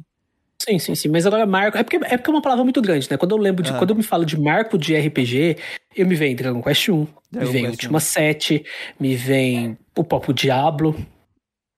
É, me Diablo, vem. Porra, Diablo criou todo um Ah, não, gênero, né? de- É. Me vem Dark- Final Fantasy VI, Dark me vem Final. Fantasy VII, me vem Dark Souls. É. Isso pra mim são jogos que são marcos. Né? É, eu acho que ele não Agora- chegou nesse nível ainda também. também Ele não é. tá nesse nível, mas ainda não. Ainda não é porque não. eu não gosto do jogo, sabe? É simplesmente falando. Mas eu acho que ele tem potencial. Eu acho que se ele vindo pro Sim. PC ele não alcançar, talvez se o próximo jogo for muito melhor que ele, tipo um Persona 6, aí eu acho que o Persona 6 pode estourar o- a porta com os dois pés. Se for melhor que o 5, sabe? Se eles fizerem um negócio. Eu vou ser melhor. bem sincero. Mas eu não. Eu, não, não- eu, tô, eu tô analisando uma possibilidade que a gente não tem como saber, né? Fazendo futurologia de boteco, futurologia de um boteco podcast. puro aqui. antes da gente ter um podcast próprio pra isso, eu acho que vai ser o 6. 6. Acho que o 5 ele vai vender, vai vender bem. Mas como ele já é um jogo antigo, cara, Uhum. eu não sei se ele vai ser um marco tardio agora, né? É porque assim, agora, é porque assim, muita gente não daria chance pra muitos RPGs japoneses, mas vai dar uma chance pro Persona 5 na Steam agora. E aí, Sim, talvez por causa disso, ele dê chance pra Persona 3, Persona 4, que tá na Steam já. E aí ele, nesse rumo, aí ele vai lá jogar um Shin Megami Tensei. Aí ele começa a entrar nesse loop, porque essa é a moral, né? Um jogo ele te faz, ó, legal. Ah, tem o Persona 3 e o Persona 4, tá, vamos ver como é que a série era antes. Aí, né, ele entra na, no famoso funil, né, Manuel? E aí Sim, ele sim, pode sim. sair de lá um super fã de RPG que começa a pegar outros RPGs, sabe? Mas eu acho que o que vai. Acho que o Persona 6 tem tudo pra emplacar, cara. Tem tudo pra bater no gol. Tem. Se Eu ele acho fazer que um tem. jogo melhor que o 5, ele estoura. Certeza. Convenhamos, isso não é muito difícil de se fazer.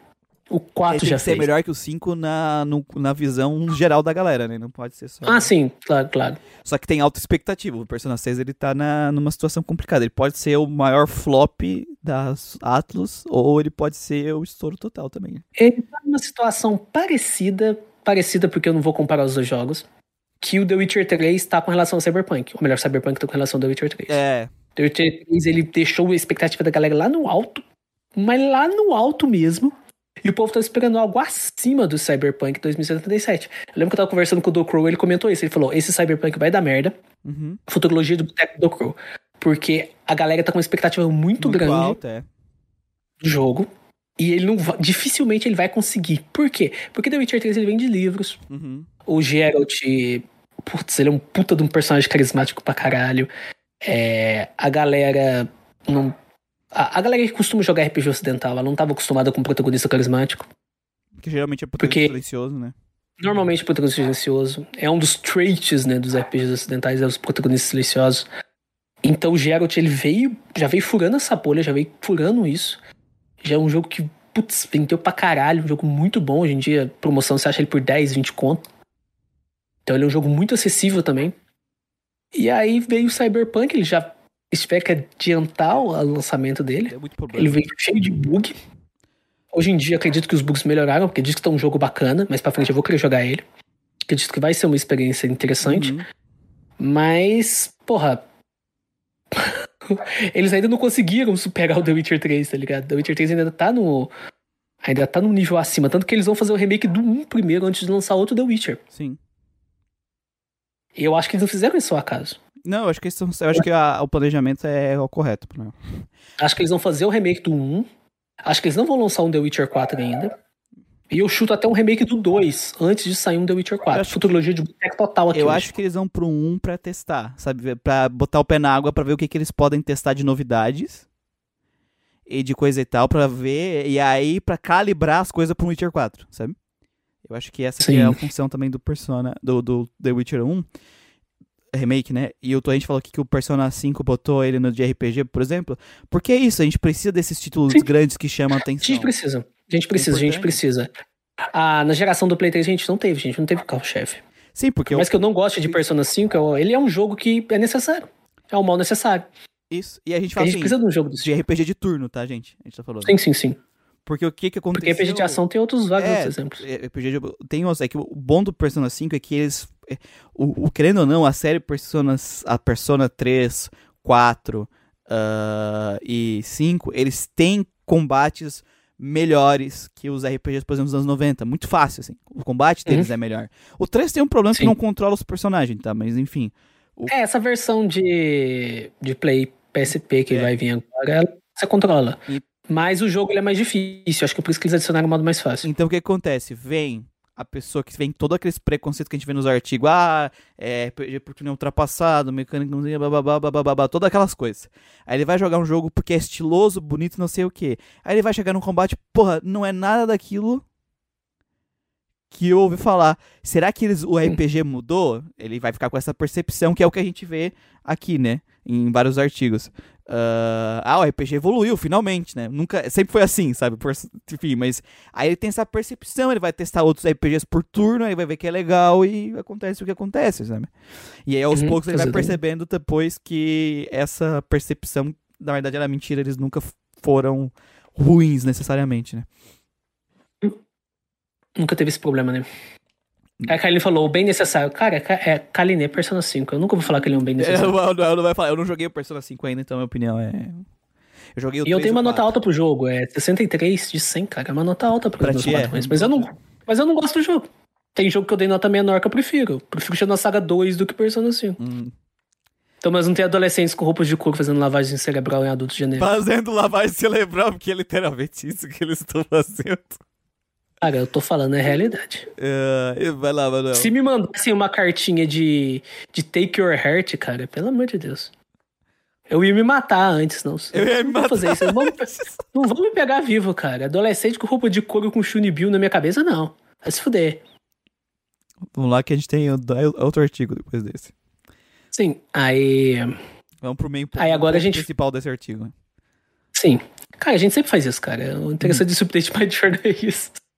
A gente tem um tópico e o negócio vai esticando, velho. Ah, mas é São bom. os é negócios bacanas. Sim, sim, sim. É que a gente tem o segundo tópico dele: heróis levados à exaustão. Hum.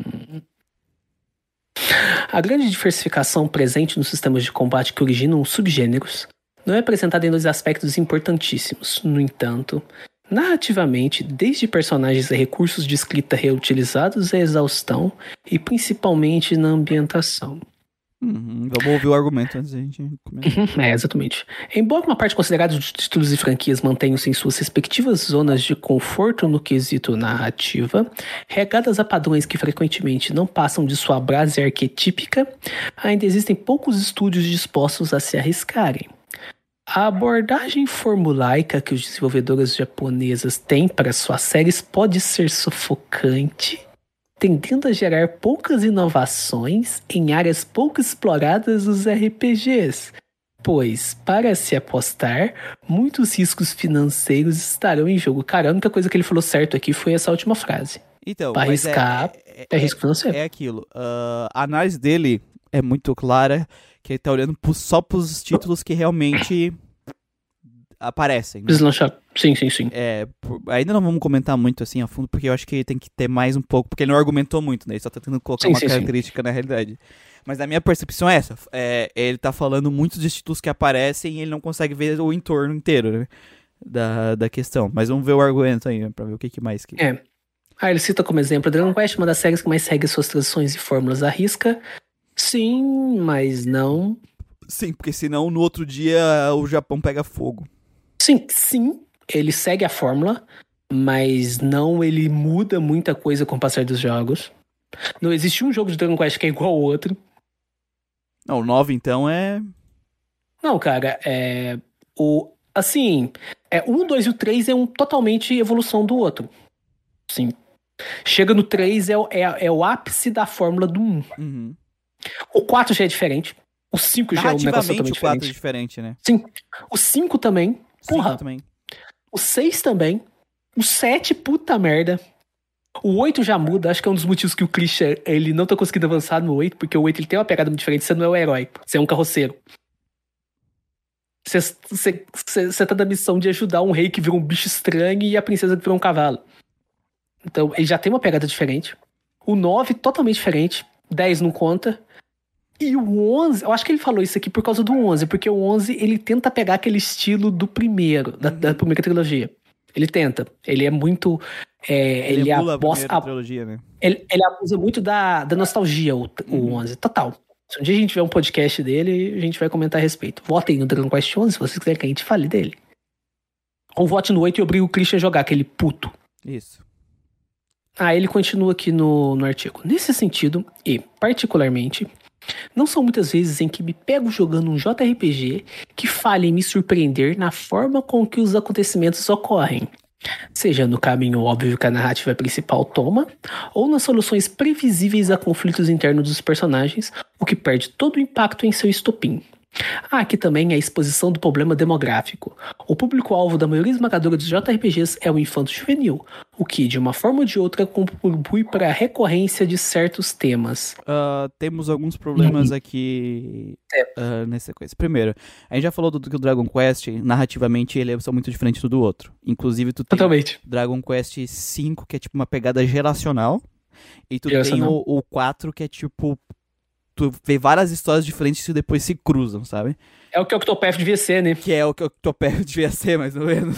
Mas. Spoiler do podcast. É, Octopath e, então, assim, já temos um fato aferível que o argumento sobre Dragon Quest é meio que inválido na questão que ele tá falando de narrativa. Uhum. É, outras coisas que ele falou aqui do problema das narrativas do JRPG é que, assim, a maior parte dos jogos, as narrativas são ruins. A maior parte dos Sim. filmes, as narrativas são ruins e medíocres. Isso é uma média Uhum. geral das coisas. Isso é comum. São poucos os jogos que fazem isso que ele tá falando. É que os conflitos não são previsíveis. É que o impacto do estopim não é perdido por causa de uma construção ruim. Isso aqui no Grandcast a gente vê que é dá pra contar nos dedos os jogos que fazem isso muito bem. E isso vale pra filme, isso vale pra anime, isso vale pra tudo. Roteiro é uma coisa complexa. É difícil, é difícil. Então ele tá pegando uma coisa que é generalizada, tá? E aplicando ali. Ah, assim, vou concordar com ele que a gente teve poucos JRPGs recentes que conseguiram fazer uma história boa. Eu consigo, dos, dos que eu joguei aqui no Grandcast, o mais recente que tem uma história que realmente me impactou pra caralho foi o, o Xenoblade Chronicles. No caso dos No WRPG, Blade Chronicles. no, mas no caso dos WRPG, que tem um desenvolvimento bom e tudo mais, pra mim é só o Kotor e o Planescape. Dos que eu joguei. Porque o Mass Effect, pra mim, ele é muito problemático. As pessoas gostam, né, do Mass Effect e tal, mas quando eu analiso a narrativa dele, ele tem bastante problema. Ele não consegue o, mesmo nível de impacto e construção que o Kotor. É, e outra coisa que ele fala, o, o, o, o público-alvo infanto juvenil é um problema. Não é. Não é. Não é. Por que não é? Porque público-alvo é público-alvo. O Maki, ele fala no livro dele, Story, que todas as regras narrativas, todas as regras não. Regra é errado, não posso falar regra. Todos os É. princípios de construção de uma boa narrativa, eles se mantêm independente da, da, da, da idade do público-alvo. Um, um, um desenho infantil, ele pode ser muito bom mantendo todos os princípios narrativos. A diferença é que alguma aplicação de algum desses princípios, por exemplo, foreshadowing, é diferente dependendo do público-alvo, porque um público muito jovem, ele tem dificuldade de compreender o foreshadowing por uma questão cognitiva física. Então, Sim. e uma falta de compreensão ainda da realidade, porque ele tem pouca experiência de vida. Então, tu tem certas limitações. Agora, uma boa narrativa independe do público-alvo. E Depende sim da aplicação bem executada desses princípios. Então, o que, que tu tem um problema? Tu tem roteiristas ruins, produtores ruins e não o público-alvo sendo o problema. Uhum. Porque, por exemplo, aqui ele cita que é focado em infanto juvenil. Eu acho que isso condiz muito com os exemplos que ele usou até agora. Sabe? Tipo, ele usou, sei lá, Dragon Quest, ele deve estar tá falando do 11. É, ele usou Etran Odyssey. Eu não sei se ele jogou todos esses jogos. Ele usou Nier Automata, ele usou Final Fantasy XV. Ele usou Persona 5. Então, talvez seja os últimos jogos que ele jogou. Tanto que ele falou, os últimos jogos, quando eu jogo, é, eu tenho essa, essa impressão. Então, acho que o maior problema tá nos jogos que ele escolheu para jogar do que num problema geral do subgênero. Não, é que assim, é uma coisa a realidade do Japão que o público infanto-juvenil ali é pré-adolescente e adolescente, né, na verdade, que é o shonen. Uhum. O shonen, uh, ele é um público-alvo muito uh, colocado, se tu for ver anime que sai, a lista dos anime, uh, a maioria é voltado para esse público. Os jogos são é, muito voltados para esse público. Então é, é uma Sim. realidade, até porque o japonês, depois que fica adulto, se fudeu, né? 12 horas de trabalho diário. Tomou no cu. É, então assim, tem seinen que sai, anime seinen, para um público mais tem, mas é a minoria. Então o público infantil, realmente é o público é o alvo. Isso é, isso é um fato dentro do Japão. E aqui no Ocidente a gente tem um público, uma, jogos voltados para um público uh, mais adulto, 18 mais, pelo menos na questão do mature, né, da, da, da coisa. Sim, tem essa diferença. Mas o problema não tá aí, no público-alvo. Tá na história ser bem escrita ou mal escrita. Porque o, o, o que ele falou ali em cima que é importante. É os personagens mal construídos, a história mal construída que não gera impacto. Aqui que tá o problema. Se for uma história pro público juvenil, que os personagens foram bem construídos, a história foi bem construída, e na hora que chega no, no na hora de impacto tem o um impacto, porque Xenoblade tem o mesmo público-alvo que os outros jogos, e a história é sim. é foda pra caralho.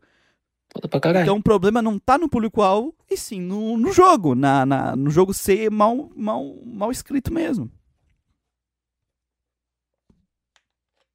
Ah, aqui a Kaline, só vendo aqui do. Dos comentários. Kaline comentou: Barato Persona 5 é o estilo dele, as músicas e o sistema de batalha, sim. Ah, aí o Coringa é só comparar 9 e 11, sim, dos Dragon Quest, de diferença, né? sim. né? Aí a Kaline, não, não acho que o 3 é evolução no caso do Dragon Quest, pois achei um muito diferente da trilogia. Eu tô falando no sentido de mecânicas básicas, por exemplo, no 1 você tá sozinho, no 2 você já tem uma parte, no 3 você já tem um gerenciamento de parte bem diferente. Sim. Acha a evolução do 2 sim, porque o 2 é a evolução do 1, um, né? Ele foi É, ele não tá, o Manuel não quis dizer que o 1, um, o 3 é a evolução direta do 1, um, mas sim o 2 é a evolução do 1 um, e o 3 pegou o que o 2 pegou e evoluiu. A né? série, é, essa, essa primeira trilogia é uma evolução gradual dos jogos, cara. Eu acho muito bacana. Isso não acontece com Final Fantasy, por exemplo. Acho que é um dos motivos dos problemas de Final Fantasy no NES. É que o Final Fantasy. ele tava meio perdido. Ele quis, tipo, a cada jogo fazer algo completamente diferente, né? No caso do 2. Ele quis fazer algo 100% diferente. Que é alguma coisa que a gente é. viu que é a filosofia da, da, da Squaresoft, porque quando tu vê as entrevistas lá do, do aquele que não deve ser nomeado, né? O, é, o CC, pra quem não tá na live e não conhece o nosso meme, é, tu vai ver que tá lá, ah, a gente queria fazer algo completamente diferente. É muito comum isso na, na Square, né? Uhum, uhum. às vezes dava certo, às vezes dava ruim. É, só que é que a gente tem que usar o. A gente tá tentando mostrar com o próprio argumento dele como o argumento dele não se sustenta, né? Essa sim, é sim, sim. a questão aqui. É aquilo lá, quer dizer que um jogo que, sei lá, que vai ser pro público adulto vai ser melhor que um jogo infantil juvenil? Não, não. Um jogo bem escrito vai ser um jogo bom. São pouco bem escrito. São poucos JRPGs com, focados para um público mais adulto. Que tem mais. Eu não, agora, assim, de primeira, eu não não tô me lembrando de nenhuma, não sei qual é a classificação de Shadow Hearts no Japão. Uhum. Porque aqui ele vem mais 18, né? Sim. Mas lá eu já não sei. Então, é... mas realmente não é um problema a classificação, não. É, existem limitações, né? Sim, da, vai ter tipo dependendo de da faixa etária. Sim, vai ter tipo de história que tu não vai poder contar, mas. Tipo de tema que você não pode falar. Não, você pode até falar numa história infantil juvenil, só que as pessoas, o público vai, vai, se fuder pra ele. Não vai entender, não vai é, entender. É tipo a questão do Monster, né, que a gente comentou da última do vez. Monster, é, do Monster. Monster, primeiro começo de Monster é um questionamento moral, cara. Você entender o peso daquele questionamento moral do, do Dr. Tema no começo, cara, você tem que ter uma certa maturidade. Pra você entender o peso. Porque senão você vai falar, ah, cara. Então, Ou existem tu... coisas que você pode, afet... você pode usar mais é, dependendo é, da sua. pega, por exemplo, é, Silent Hill 2, que é a história de um cara que perdeu a esposa. Como é que um jogo, uma pessoa infantil juvenil não vai ter? Então tem, tem essas limitações. Só que, por exemplo, Manuel, uh, hum. eu assisti o Digimon Cross Wars. Sei. Depois de eu ter Daí do lido todos os livros, Papai, depois de eu ter lido Papai. todos os, os roteiros e tal, né? É, e, a- marido, papai. e aí eu fui ver, tá, será que eu tô achando isso terrível por causa de questão de nostalgia ah, e tudo mais? E na verdade os Digimon sempre foram ruins assim. Aí eu fui ver o 1, cara, eu via cuspido os princípios narrativos que eu li nos livros dentro da história. Eu tô começando a ler esse livro, eu tô percebendo bem. Cara, Story, né? é, é tipo assim, os caras simplesmente fez os personagens do Digimon 1 são muito bem escritos. Simples assim. Tem uma regra, tem uma, um princípio que ele fala que a sua cena nunca pode ser sobre a cena. Tipo, quando eles estão ali falando sobre o racionamento das coisas, a cena não é sobre o racionamento, e sim uma oportunidade para os personagens mostrar as personalidades deles através daquela pressão do ambiente. É tipo o Matt dando comida pro né? É, tipo, eles, através das escolhas que eles estão fazendo e das falas, eu- o, o desenvolvedor, o, o escritor tá te contando sobre eles, o que é importante pra eles, o que, que não é. Ele tá desenvolvendo os personagens. Ali a moral é mostrar os personagens e não a discussão sobre ração. Só que ele usa a discussão sobre ração pra isso, e, é- esse tipo de exemplo é dado no livro direto, sabe?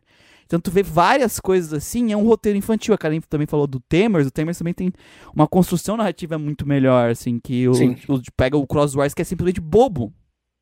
Coisas é bobo. Não tem nada, assim, desse nível de construção gradual, que os personagens, é, os problemas, por exemplo, do Digimon World 1, do Digimon 1, que é o dos brasões, lembra os dos brasões? Onde é que ele começa a trabalhar esses temas que vão ser trabalhados lá na frente? Nos primeiros episódios. Nos primeiros episódios já tá começando a trabalhar os temas que ele vai fechar lá na frente. Tu tá entendendo? Então, é a diferença de tu ter uma obra infantil bem feita, que segue princípios pra contar uma boa história, e uma obra que simplesmente só tenta, só tá ali pra vender, sabe? É, total. que é o problema que, que eu acho que ele não conseguiu entender, que ele achou, ele botou o problema no infanto juvenil porque ele achou, ah, é ruim, ah, os personagens, ah, porque deve ser pra um público infanto juvenil e aí eles é, é mais burrinho, sei lá, não sei qual foi a percepção dele. Mas o problema não é o público-alvo, sim a construção. É claro que um público infanto juvenil ele vai ter menos senso crítico, então é mais fácil eles aceitarem qualquer coisa. Mas, não, Ó, mas o argumento não é válido por causa disso. né? O argumento tá na. O jogo é ruim porque ele é ruim, né? Não o, o A. Kaline aqui, ela comentou de novo do Temers, né? Que fala que ele é pro infanto juvenil. Um negócio interessante do Digimon Temers, que eles chamaram o roteirista de Lane. Lane é um seinen. Posso estar enganado. Uhum. Seinen total. Então, você vê algumas características desse apelo mais pro público adulto no Digimon Temers. Sim. Porque eu lembro que quando eu assisti Digimon Tamers quando eu era moleque, eu tinha acabado de vir do 2, cara. Eu falei, nossa, vai ter outro Digimon. Eu quero ver o Agumon de novo. Não tinha o Agumon. Uhum. Ele já trouxe um negócio diferente, já trouxe um setting bem mais pesado. Você tem morte de Digimon, você tem eles tratados como criaturas selvagens. Isso eu, criança, Manuel, o jovem, o pequeno Manuel, achou um cocô. Eu detestava Digimon Tamers. Eu fui assistir até o final de raiva porque não tinha nada pra fazer. Não tinha, não tinha opção. Gente não tinha streaming na época, né? Ou você assistia no TV Globinho, foda-se. Quando veio o 4, eu gostei mais. Porque o tinha 4 mais tem essa pegada. Uhum. É. Essa pegada mais infantil. Mas depois que eu fiquei mais velho, eu fui pegar pra ver Digimon Tamers. Não vou falar que Digimon Tamers é um monster da vida, um sem nem Não, nem, muito nem tinha complexo. ser, né? Gente tinha como ser. Mas, cara, ele tem vários detalhes que só depois que você fica mais velho que você vai entender o peso daquilo lá. É, eu o acho muito do, do bacana. Digimon World 1 é que ele, ele tem a profundidade narrativa e Digimon os 1, temas. O Digimon 1 é. E os temas que é voltado pro público infantil. Porque todos os problemas do- dos protagonistas são muito problemas que uma criança ia ter. Por exemplo, Sim. tu pega o, a questão do Match e do TK. É, eu esqueci o nome deles em japonês, desculpa. Takeru e. O Yamato. Yamato. É, Fica o nome em inglês. é porque eu vi quando era criança ainda fica mais gravado na mente, né? Também. É, é separação dos pais dele, o problema deles. Eles seriam separados de irmão. O pai dele mexia com droga, como mexia com álcool. Cachaceiro do caralho. Então, assim, é um problema que fala com as crianças e é um problema que é desenvolvido gradualmente durante a obra. Tu vê a, Sora, qual é o problema da Sora? A mãe dela quer que ela seja uma coisa e ela é outra completamente diferente. Ah, O Izzy, o é adotado, O. Izzy é adotado. Então, todos os, os problemas que estão sendo trabalhados dentro da obra falam direto com o público-alvo. Então, isso que é uma história bem construída. E aí, eu, como adulto, vendo isso depois de ler isso da narrativa, eu fico, mano, onde é que foi parar esse roteirista? Ele Deve estar morto, né? Não é possível. Porque é raro tu ver esse tipo de construção narrativa bem feita no, no anime infantil. Tem problemas de Digimon World 1, principalmente por causa da restrição de orçamento? Tem um monte, sabe? Digimon 1. Digimon 1, ele tem um monte de problema? Tem. Digimon ainda tem um monte de problema. Mas ele é, tipo, tu compara, por exemplo, com o. o, o o, o, o, o Cross Wars, que é simplesmente bobo, e o, o Ghost, que em vez de ser forte por construção narrativa, ele simplesmente tem temas maduros atirados porque é gore, é coisa assim, né? Estranho, bizarro. Ghost Game. O 1 ele não é maduro, o 1 ele é feito pra criança, só que é uma construção narrativa bem feita. Então essa é a diferença que eu acho que faltou a percepção aqui no nosso amigo e a gente esticou pra caralho isso aí. Eu acho que a. Eu acho que é questão do, dos jogos que ele jogou, sabe? Uhum. Eu acho que é isso. Tipo, tem vários RPGs que eu joguei, assim, mais modernos, bem fã de juvenil, porque eu gostei de algumas coisinhas que tem na história, sabe? Uhum. Então, o Chris Tales, eu gostei do plot twist de Chris Tales, da maneira como ele contou. Não é um negócio muito complexo, até quando eu tava fazendo os check-ins do Novanista, um cara falou assim, quando você falou disso no check-in, eu já saquei isso. É um Uhum. negócio até relativamente bem previsível. O Miguel jogou Chris Tales também, ele pode confirmar o que eu tô falando. Mas a maneira como ele constrói os foreshadowings pra você descobrir a, a revelação, cara, é muito bacana. Que ele usa elementos do jogo pra fazer isso. Uhum. Isso é uma coisa que só o, o, o videogame pode fazer, de usar elementos do gameplay pra te contar a história. Nossa, e eu não vi ninguém comentar sobre isso, velho. Não vi ninguém comentar. Cara, todo lugar que você chega, que tá aquela porra lá na parede, não vou falar pra não dar spoiler. Tipo, eu lembro que eu tirei print de todas essas partes. Aí depois que eu vi o último, aí eu vi, puta merda. Mano, uma, a coisa mais, assim, que mais me pegou foi quando eu cheguei na cidade de lava e fiz a primeira side quest. Cidade lava, né? Não vou falar o spoiler, mas o Neo sabe. Porque ele pega uma mecânica de gameplay que tu tava usando até agora e vira ela do avesso. Tu fica desesperado. Eu, fiquei, eu tava desesperado na cidade de lava. Por causa que brincou com a minha cabeça, sabe? Então é. Eu não posso dar spoiler. Mas é uma coisa da, da mecânica, né? Contar a história. O próprio Sim, sim. Chained Echoes que eu tô jogando agora é um jogo muito da hora.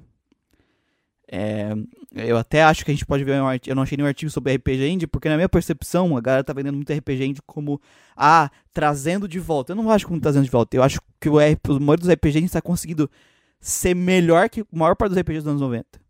Concordo. E, pe- e evoluindo esses elementos que foram abandonados. Sim, eles estão trazendo de volta, mas não estão simplesmente buscando.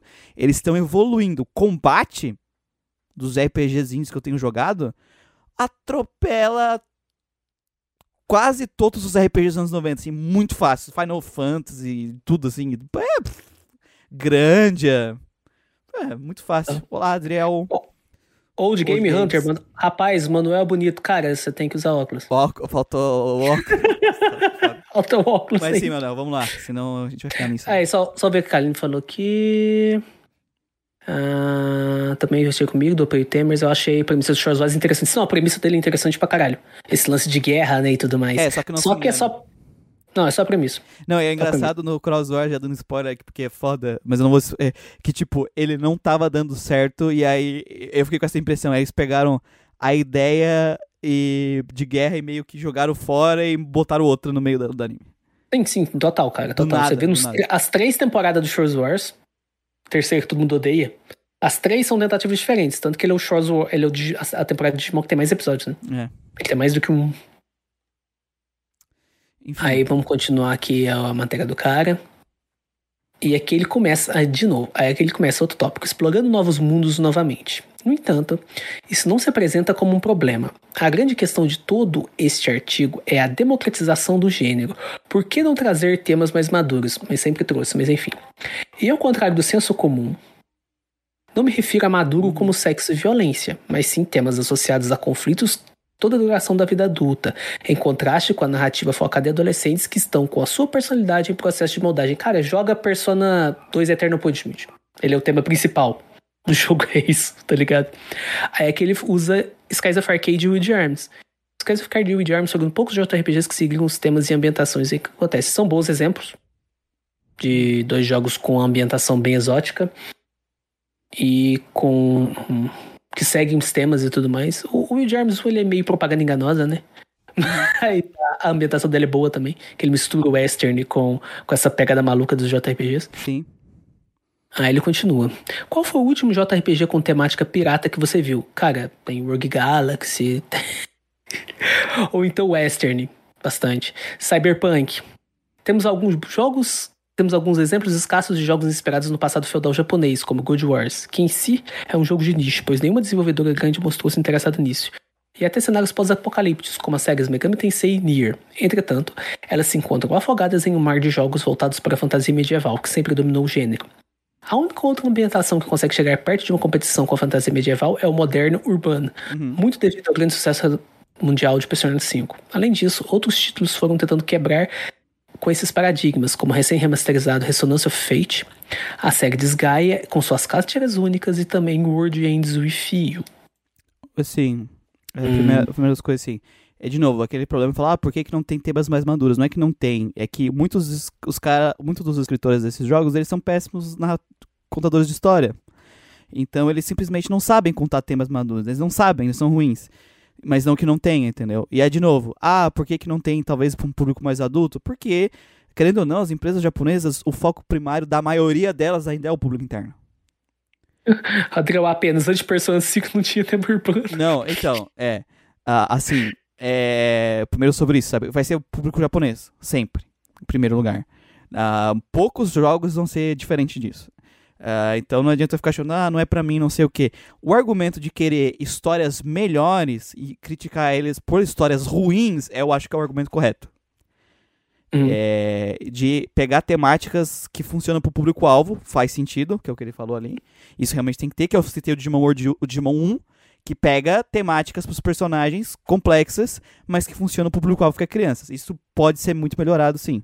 Eu acho que os RPGs, eles têm poucos que realmente trabalham bem isso. Trabalham bem, mas tu ainda tem exemplos que a gente falou, Xenoblade, o Persona, os próprios jogos da série Persona funcionaram. Apesar de eu ter problemas com a forma que certos temas foram trabalhados nos 3, 4 e 5, funcionou para o público-alvo muito bem. Sim. Outra coisa é. Ah, porque tem pouco. Medieval domina o gênero. Domina tudo medieval, gente. Domina aqui no Ocidente, domina no Japão. A gente tem uma glamorização do medieval que já começa na escola. Na escola a gente já glamoriza muito o medieval, principalmente aqui no Ocidente, né? Afinal, foram eles que colonizaram a gente. A história deles é mais importante, é. né? Exatamente. Então, a pessoa, ela vive inteira, vai lá, escola, estuda muito a era medieval, glamorizada séries de TV, muitas, quadrinhos, muito, jogos, muito medieval, e isso se retroalimenta. Isso funciona também no Japão, isso é muito medieval. Mas isso é uma tendência que não é só do Japão. Só que aqui a gente tem preferência por, por outras temáticas, por exemplo, espacial e cyberpunk é mais comum, só que contemporâneo aqui pra gente não é comum, e contemporâneo é comum no Japão desde sempre. Uhum. Né, Parasite Eve, Uh, o próprio Pokémon ele tem uma pegada bem mais contemporânea. O Modder. É, eu, eu, lembrava, eu tinha lembrado de outros exemplos que a gente estava conversando. Mas, assim, tu tem uma dominância no, em ambos, por medieval. E aí tu tem algum outro gênero secundário que se destaca mais. Aqui, lá, aqui é um, lá é outro. Né? E Shimegami Tensei também é contemporâneo. O... Então, assim, ambos não têm variedade. Não é um problema só do JRPG. Por que, que não tem variedade? Grande variedade, né? Porque tem esses focos. Por causa de que o mercado de, de cada um vende mais para esse lado, gente. E aí a empresa vai ficar arriscando, por quê? Aí não, e não adianta tu pedir pra empresa arriscar. Se tu quer jogo com temáticas diferentes, tu vai ter que ir nos nichos. Você vai ter que ir atrás dos nichos.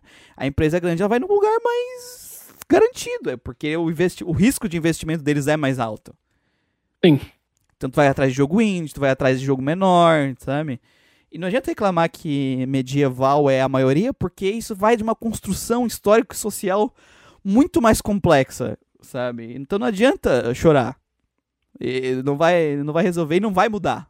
Assim, não vai mudar do dia pra noite, assim, ó. Não, eu acho que nem vai mudar, eu acho que medieval vai continuar sendo o. o vai. Também acho. Claro que você pode pedir é mais, é igual ele citou ali o, uhum. o Jermes com o Skies of Arcadia, mais ambientações exóticas. E realmente, acho que nisso, eu posso estar enganado, posso estar falando merda, nisso os jogos japoneses eles são melhores que os ocidentais. Exoticidade de ambientação. Não sei, posso estar errado, posso estar falando merda porque eu joguei mais RPG japonês do que RPG ocidental. Mas é a impressão que eu tenho. Mas realmente, cara, quanto mais coisas exóticas e ambientações gente únicas, de coisa melhor. exótica. É bom ter coisa exótica. Sim, Tem que ter. sim. Aí ele citou, por exemplo, é. Ah, qual foi o último jogo, jogo com temática pirata? Cara, eu só lembro de dois. Que é o Skies of Arcadia. Que ele citou ele também. Uhum. E é o Rogue Galaxy. Mas o próprio WRPG também não tem, né, Manuel? Muito se for pra O pensar. problema não tem, cara. É um dos poucos exemplos de ambientação exótica que eu lembro no, no WRPG é o Albion, Uhum. que é sci-fi total. Ele é avatar, na verdade, total, dos caras azul, só que os caras é verde. e o. um, O Stone Prophet, Uhum. que ele é de DD, mas ele é ambientação egípcia. Ah, Sim. É que E, mas eles, sim são coisas raras, né? A maior parte ele tende a ir pro medieval ou ficar nesse nicho de meio medieval, por exemplo, o próprio Phantasy Star, né? Ele tem essa pegada de sim. ficção científica, mas ele é praticamente predominantemente medieval. É, o, o, o, o que eu acho foda, Manuel, também é que assim, eu, eu concordo com ele que a gente precisa ter que a gente precisa ter mais ambientações. A gente precisa sair do medieval. Mas o que eu Sim. acho que um, ele falha em perceber é o porquê que o medieval tá em alta. E que isso Uhum. não é uma coisa específica do, do- de RPG, mas coisa é geral. Filme é muito, tem bastante coisa medieval. É, teve até novela da Globo medie- meio medieval, assim, uma vez. Teve, teve? cara. Cara, é Game of Thrones. Game Velho, Game of é. Thrones. Game of Thrones, ele trouxe muito medieval. Tolkien, cara. O próprio RPG de mesa é medieval a base dele, o primeiro. É, não- é muito ligado ao gênero, é muito complexo, né? Só que uma coisa que eu acho que ele falha é, é, é, tipo assim, citar, ele cita cyberpunk, cita umas coisas que são muito comuns, cara. Sabe o que que a gente precisa mais? Pegada é, é, mais, por exemplo, japonesa raiz tem pouca. Raiz. Egípcia. Egípcia tem muito pouco. Egípcia, é, do Oriente Médio ali, tipo Final Fantasy XII da vida. A, a- a- uma pegada mais africana também tem muito pouco. Tem um monte. Steampunk tem pouco, cara. de, steampunk tem, tem um monte de temática subutilizada que tem muito potencial. É que o, o sabe? Dave Jonatas pegou o steampunk. Steampunk eu só conheço dois, duas, dois jogos. Um ocidental e um oriental. O ocidental, o oriental Final Fantasy VI e o ocidental é o Arcanum. Eu não conheço mais nenhum. Pós-apocalíptico, tem o Fallout, por exemplo. Mas assim, Só que não adianta É geral, isso. cara, Não é adianta geral. cobrar isso das empresas AAA. Porque é de risco, sabe? É, no caso, o Christian aqui comentou. Uh, só pra dizer que o Manuel tá gatinho. Está seco também, Christian. no caso do Ravenloft egípcio, é porque o cenário abraça todos os tipos de horror. Sim, isso eu acho foda do Ravenloft. São três jogos, né, que lançaram. Que é o Mesoberranzan, Aham. que é o Stone Prophet e que é o Strat Possession. Os três são diferentes. O Mesoberranzan, ele é medieval. O Strat Possession, ele é muito gótico. Vetor- Ele já é diferente né? também. Mais ou menos. É, vitoriana. E o Stone Prophet, ele é egípcio. Acho que a gente precisa de mais jogos assim, né? Até o western, ambiente- western de cowboy, assim, é bem raro, né, cara? Pirata, que nem ele falou. Cara, tem muita Cara, ambientação. cowboy, cara. Aí ele cita o, por exemplo, o Germs 1, só que o Germs 1 ele, ele vai muito pra aquela pegada do JRPG, né? Que sempre que faz aquela misturona. E eu Isso. gosto da ambientação dos dois primeiros do Germs. Mas, sim, 99% medieval, assim, o western que eu conheço é só o, só o Will Germs 3. Ele é total, cara. Tem batalha em, andando em cavalo lá, cara. É muito foda. Então, assim, eu acho que faltou essa percepção dele, né, Manuel? É, de entender Sim, que sim, isso é uma sim, coisa cultural, de onde veio, isso é, não é uma coisa exclusiva do JRPG. Eu acho que ele tá tentando. Ele tá citando isso como problema. Ele Uhum. tá citando isso como problema, mas, tipo, eu- é um problema? É, concordo perfeitamente. Falta, é, falta mesmo. Mas é um problema geral. É É um problema geral. É tipo uma coisa que, quando eu acompanhava a novela da Globo, eu parei de acompanhar, podem me. julgar. Podem me julgar se eu estiver errado. Mas que quase toda novela da seis era novela de escravidão, velho. Eu já tava de saco cheio. É que tipo, tu tinha, pô, muito, vamos variar. tu tinha muito essa pegada da novela da seis ser, não necessariamente sobre escravidão, mas ser uma novela é, no passado. época. Numa época Sim, sim, passada. sim. E Aí aí, uma pouca. no- a das sete ser bem uma galhofada e a das nove ser a mais séria, mais dramática. Dramalhão do né? caralho. Hum. Aí é um dos poucas tentativas que eles tiveram, né, de fazer um negócio diferente, que fizeram a novela western da sete. Um Nossa, fiasco desgraçado, Bang Bang, velho. né? Bang Bang, eu assisti aquela porra eu lá. assisti também, nossa. nossa Gostava daquela memórias porra da infância, Bang Bang. Mas a infância, cara. E, e o que eu gostava, que sempre jun... a novela sempre foi um negócio que juntava todo mundo da casa pra Sim. ver, né? E eu, sou... e eu moro numa casa com quatro irmãs, com três irmãs e a minha mãe. E quem é homem aqui, eu não tô sendo machista nem nada, eu tô falando a realidade. Quando tem mais de duas mulheres na sala, elas vão começar a falar. e, tipo, juntava minha mãe, juntava minhas três irmãs, cara. É, é, era um monte de assunto, assim, um atrás do outro, eu querendo assistir. E eu não conseguia A novela, escutar. tu assistir a novela. Exatamente. E aí, quando veio o Bang Bang, elas iam tudo pra debaixo da árvore ali na, na rua conversar, cara. Eu ficava sozinho na sala. Foi a primeira vez que tu pôde ver a novela sozinho, né? Foi a primeira vez que eu comecei a ver a novela sozinho.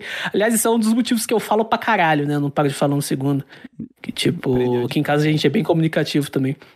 Até quando eles me veem na rua, eles conhecem as minhas irmãs, falam, nossa, parece com elas. Eu não pareço nada com as minhas irmãs, cara. Só que a gente tem trejeitos, de modo de falar, até risada um pouco parecida. Vamos, vamos lá, Manuel, que estamos terminando esse. Eu acho incrível como um assunto acaba Acabou em um monte de Bang. coisa, cara. Aqui ele fala, cultura de consumo dos japoneses. É, não é só japonês, mas enfim. As empresas se manterem em suas respectivas zonas de conforto é um reflexo do público-alvo predominante no consumo de videogames, o infanto juvenil. Além disso, há também a extensão desse fenômeno para outras mídias do país, como mangás e animes. Os grandes sucessos se mantêm nessa demografia. Por essa razão, é bastante certeira a direção que deve ser tomada ao se desenvolver um RPG japonês hoje em dia, bastando se ver no que está em alta com esse público. Jovens heróis com espadas, dragões e superpoderes nunca saem de moda com a juventude japonesa, o que colabora para o espaço dos riscos se afunile, Hum, o que, o que é ainda mais restrito para os videogames, considerando o maior valor envolvido em suas produções. acho que ele cagou aqui, hein? Cagou. Quando ele trouxe pro mangá, hein? Porque Trouxe. mangá medieval, tu pega a Shonen Jump, por exemplo, que é uma das revistas mais conhecidas, porra, é. Não é comum. Não é comum. Enquanto tu pega, por exemplo, um Fairy Tail da vida, assim, ele, ele é medieval e tal, mas ele não tem pegada dessa de espada e tal, ele é mais focado na, na- em, em grande magia e tal.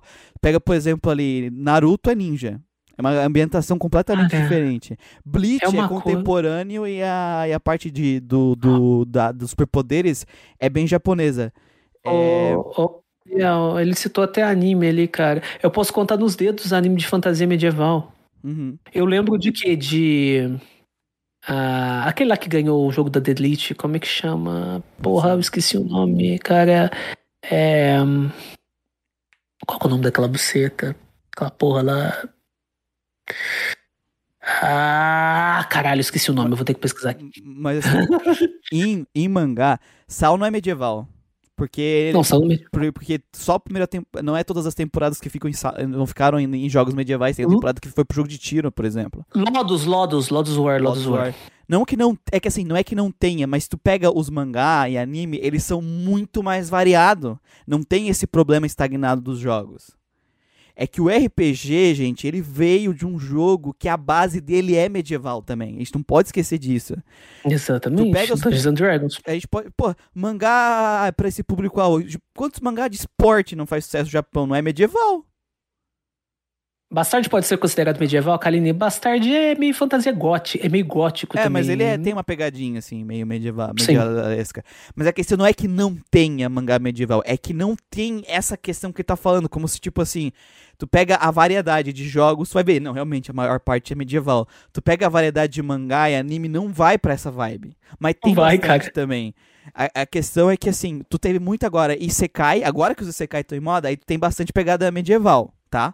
Sim, por causa do sal. Por por quando os Isekai chegar, a maioria dos Isekai é, é medieval. Só que assim, não chega a ser o problema que é dentro do jogo, que eu concordo que tem medieval demais e tem poucas ambientações.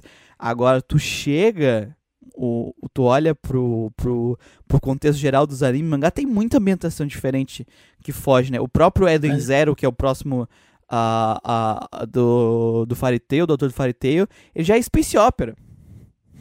É especial pra Eden Zero? Uhum. Eles viajam no espaço. De planeta em Hum, planeta. Eles usam tecnologia. A arma deles é uma tecnologia, tipo uma coisa que eles implantam no corpo deles. É... Por que, que eu li isso? Porque eu sou masoquista. Eu leio um monte de merda. Tu tem sim. Ah, eu não posso bastante- te culpar, não, porque eu acompanhei Fairy Tail até quase o É, final. mas eu também comprei. É, e aí o que acontece? Aí ele tá generalizando, sabe? Porque tem bastante, mas tem bastante também. E a maior parte do, do- desse, desse medieval vem por causa do Dragon Quest, né? Então, assim, é um movimento social E aí ele fala, ah, por causa do público infanto juvenil. Não é o problema o público infanto juvenil. Aqui tem pra caralho medieval e o público não é o infanto juvenil, o alvo. É uma construção muito mais complexa, que ele tá olhando muito só pra lá, e aí ele não tá vendo que, pô, mas também que é, é, é ocident... aqui no ocidente também, pô, tem pra caralho medieval e não é infanto juvenil público-alvo. É, o que que tá acontecendo? Ele ia perceber que não é o problema o público-alvo. É, cara, One Piece é pirata. Aí você pega os três grandes do, do, do, do começo dos anos 2000, né? Que é One Piece, Naruto e Bleach. Os três é totalmente diferente. Não, Dragon Ball também não é medieval. Dragon Ball, Samurai X, Cavaleiro do Zodíaco, Oculto no Ken. Porra, velho. Com que é pós-apocalíptico, tá ligado? Pós-apocalíptico, É, cara. não, não. Samurai X é, medi é, medi é feudalismo japonês. Puta que pariu, cara. É, no Não- caso Nisso do, aqui... do, do mangá e do anime, não, não, não, não é. Não é. O Não, não. próprio Kimetsu no Yaiba é, não- é, é dessa... cu- Ele, ele é um, Ele um é japonês. feudal, né? Mas, é, não, Mas ele é japonês. diferente da. Ele é uma época, de, se não me engano, ele é uma época diferente do, do Samurai X. Ele é, mas ele não é medieval europeu, né? Que é o problema que ele tá falando aqui. Exatamente. Então aqui ele. Ele demonstrou. Era Taisho, ele não, a devia ter to- falou aqui. O... ele não devia ter. É, Era Taisho o Kimetsu no Yaiba? Porque o, o Samurai X era Meiji, né? Já tem até trem, né? No, no Kimetsu. Tem energia É, não, ele é mais- né? Ele é mais moderno do que o, do que o Samurai X. O Samurai X é bem no comecinho ele era Meiji, do meio Meiji. É, então... Aqui ele viajou na batata total, assim. Total, cara, total. Aí ele continua aqui. Nesse mesmo, nesse mesmo sentido, analisando por uma perspectiva mercadológica, há uma justificativa plausível para a manutenção dos mesmos temas, ambientações e tipos de personagem. É. É, é o popular o que faz maior parte do público pagante quer um videogame. É lógico que a não se fazer para não ter prejuízo. Sim, o senso comum. Empresas só entendem dinheiro, meu amigo. Se É, não dá empresa dinheiro, grande, que a gente falou, empresa grande não vai arriscar. É, a gente tem que torcer que alguma empresa faça um jogo de nicho e esse nicho, jogo de nicho estoure a um ponto de uma empresa grande olhar, hum, talvez a gente deve fazer um nessa pegada. Aí vai lá e faz história e outras empresas começam a seguir. É, é só Exatamente. Assim, senão, É assim que é, acontece. senão não vai acontecer. Tanto que tem muito mais. RPG contemporâneo saindo hoje por causa de Persona, né, depois. Por causa de personagem. Não que não tinha, Exatamente. tinha um monte de RPG contemporâneo, mas eu acho que tá saindo bem mais essa pegada do Persona agora, né? É engraçado que dos últimos jogos indie que eu joguei, cara, só um que é o contemporâneo. E ele é um contemporâneo meio estranho, né? Que é o, o das Mahou Shoujo lá. o shoujo, né? O, É. o Cosmic Star é Cyberpunk. Cyberpunk. O. o Arafel é mais medieval. Arafel é medieval. A, a, foi medieval, mas é tipo assim, é um medieval que não é um medieval europeu, tá ligado? Ele é um negócio. É, é isso que é foda dessa expressão, porque o JPG ah, não vai ser na Europa, né? Vai ser tipo uma terra flutuante, sabe? Um negócio meio louco. É tipo você pegar o Artonelico, né? O Artonelico, se olhar assim de longe, parece medieval, mas, porra, é Não ficção é. científica total, Ficção velho. científica, é. O Chris Tales, eu nem consigo dizer a, a ambientação dele, cara. É bem diferente. É um negócio assim. Tem cidade que é Pá, é colombiana total, cara. É, mas ele não chega a ser medieval, medieval. Ele é, Não, ele não é medieval. ele é muito mais puxa, muito mais pra frente, assim. Sim, sim, sim, sim. Então você tem vários exemplos, né? Até, assim, mais modernos, de RPGs mais modernos, que tendam. Até o, aquela porcaria daquele Indivisible, ele é diferente também, ele também não é É, medieval. assim, é que os indie que tem essa. Os, é por isso que eu falo, né? Os indies, a gente sabe que eles não são esses que a gente tá citando não são feitos por empresas japonesas, mas é que a gente falou, os ocidentais também não fazem isso, os grandes as empresas Sim. ocidentais. É só o indie que a pessoa ela não tem o risco é, de querer agradar o público. Ela, porque normalmente a pessoa que vai fazer o jogo independente, ela não vai estar fazendo só pelo dinheiro. Porque o risco de fazer um jogo independente é alto, ela quer botar a paixão dela, ela quer botar a obra dela ali, né? É, então é a pegada é diferente. A Pegada totalmente diferente. Aí ele continua, né? Por isso é admirável quando as desenvolvedoras japonesas, seja elas grandes ou pequenas, tentam nadar contra a maré e apostar alguma novidade. Seja nas mecânicas, ambientação, design dos personagens, mesmo que tímida. Afinal, a progressão de gênero ficaria comprometida se informa- inovações ao passar dos anos. Cara, eles sempre fizeram isso. É, é que aquilo sempre, sempre tem, sempre teve jogo diferente. Claro que tem, sempre, Sempre vai ter jogo cara. medieval porque é o que vende. Mas Sim. sempre tem jogo tentando. Então é, é, é, Velho, é isso. Eu acho que falta realmente exemplos mainstream dele. Por exemplo, aquele usou o IS-8, né? O Lacrimosa of Dawn. Uhum. Cara, você vai, você vai pela própria Falcon, Você tem Trails, cara. Trails, é. Trails é, é meio steampunk, eu não sei dizer, ele é meio contemporâneo, meio steampunk. É, é que ele é, ele é, pelo que a gente vê no Trails da Sky, ele é pós a nossa tecnologia, ele é pós tecnologia petroleira, né? Porque sim, sim, sim, tinha tecnologia de petróleo, mas eles descobriram uma outra fonte de energia que fez a, É os- avançar, né? Que é os, os Sim, sim. Eu esqueci cristalzinho lá, que eu esqueci o nome agora. que eu esqueci o nome agora também, que é exclusivo. Os quartz, é. É, Então, assim, eles já são pós-revolução industrial, assim. Ele é pós-revolução industrial. Não, é um negócio totalmente diferente, né? Uhum. Então aqui é aquele lance de auto de experiência mesmo, né? Que não é uma crítica, Não, é você só não um precisa ficar fato. jogando um RPG igual um retardado, igual eu como Gabriel. Não, é assim, Mas Ele é um uma fato. pessoa que ela gosta de RPG. Ele jogou bastante coisa, porque ele cita bastante coisa que tem gente que nem, nunca ia citar em outros artigos que a gente falou. Tanto que tem artigo que nem cita jogo, né? Aqui ele faz isso. Só que falta um pouco É. de percepção, que é porque falta um pouco aí de eu jogar outros jogos e perceber que, tipo, assim, tem essa, essa, essa maioria, essa média maior, mas tem muita gente nadando contra a maré sempre. Não é incomum ter gente fazendo contra a maré. É, que o Torrent falou que o Fallout é steampunk. O Fallout é mais é pós-apocalíptico, né? Mas ele tem uma pegadinha meio steampunk também. Eu não sei os os modernos, né? Que eu só joguei o 1 com o 2. O 1 e o 2 é pós-apocalíptico É, total, cara. o, o, o, o, ele é Nuke Punk, né? Sim, Ele é não- aquele. Ele tem aquela pegada é, American Way of Life, né? Que ele faz aquela piada, aquele estilo American Way. Não, a- é que a ele não é steampunk, porque steampunk é tu pensar numa época, tu olha lá na época da tecnologia a vapor, na época que, as- a, gente fazia muita coisa a queima de carvão, só que tu imagina uma grande tecnologia em cima disso. É, é meio que essa brincadeira. O Fallout, ele pensa na parte da pós-segunda guerra, né? Guerra Fria e coisa assim. A parte da esse tipo de coisa dentro da, da energia nuclear. Uhum. E aí ele imagina que, que a Guerra Fria. A guerra, na Guerra Fria deu a merda e os dois começaram a atacar bomba atômica um no outro e aí criou essa terra desolada que é o terra Isso do Fallout. É que ele Tem falou no Fallout pegada. 4 começa steampunk. É, eu não joguei Fallout 4, eu só joguei os dois primeiros. Então não sei dizer. Mas os dois primeiros é pós-apocalíptico total. É que, gente, o, o- todos os Fallout, até onde eu sei, eu tô, gente, eles são nessa época, tá? E aí, quando vai pro futuro pós-bomba, tem gente usando tecnologia a vapor, porque é o que sobra. É o que sobrou. Mas a pegada steampunk é aquela. Nuclear punk, é. É aquela que eu falei que já começa lá na Revolução Industrial, primeira Revolução Industrial. Hum. A alta tecnologia de lá, né? Aí ele continua aqui no artigo. Com base na minha experiência com a cultura do país, hum, também suponho que essa predominância de jogos que não seguem a linha mais, abre aspas, madura, fecha aspas, está diretamente ligada às condições do trabalho no Japão contemporâneo. Ter um trabalho exaustivo junto de horas excessivas dedicadas a ele, literalmente, geralmente é comum no Japão, chegando até o ponto da exploração de empregados.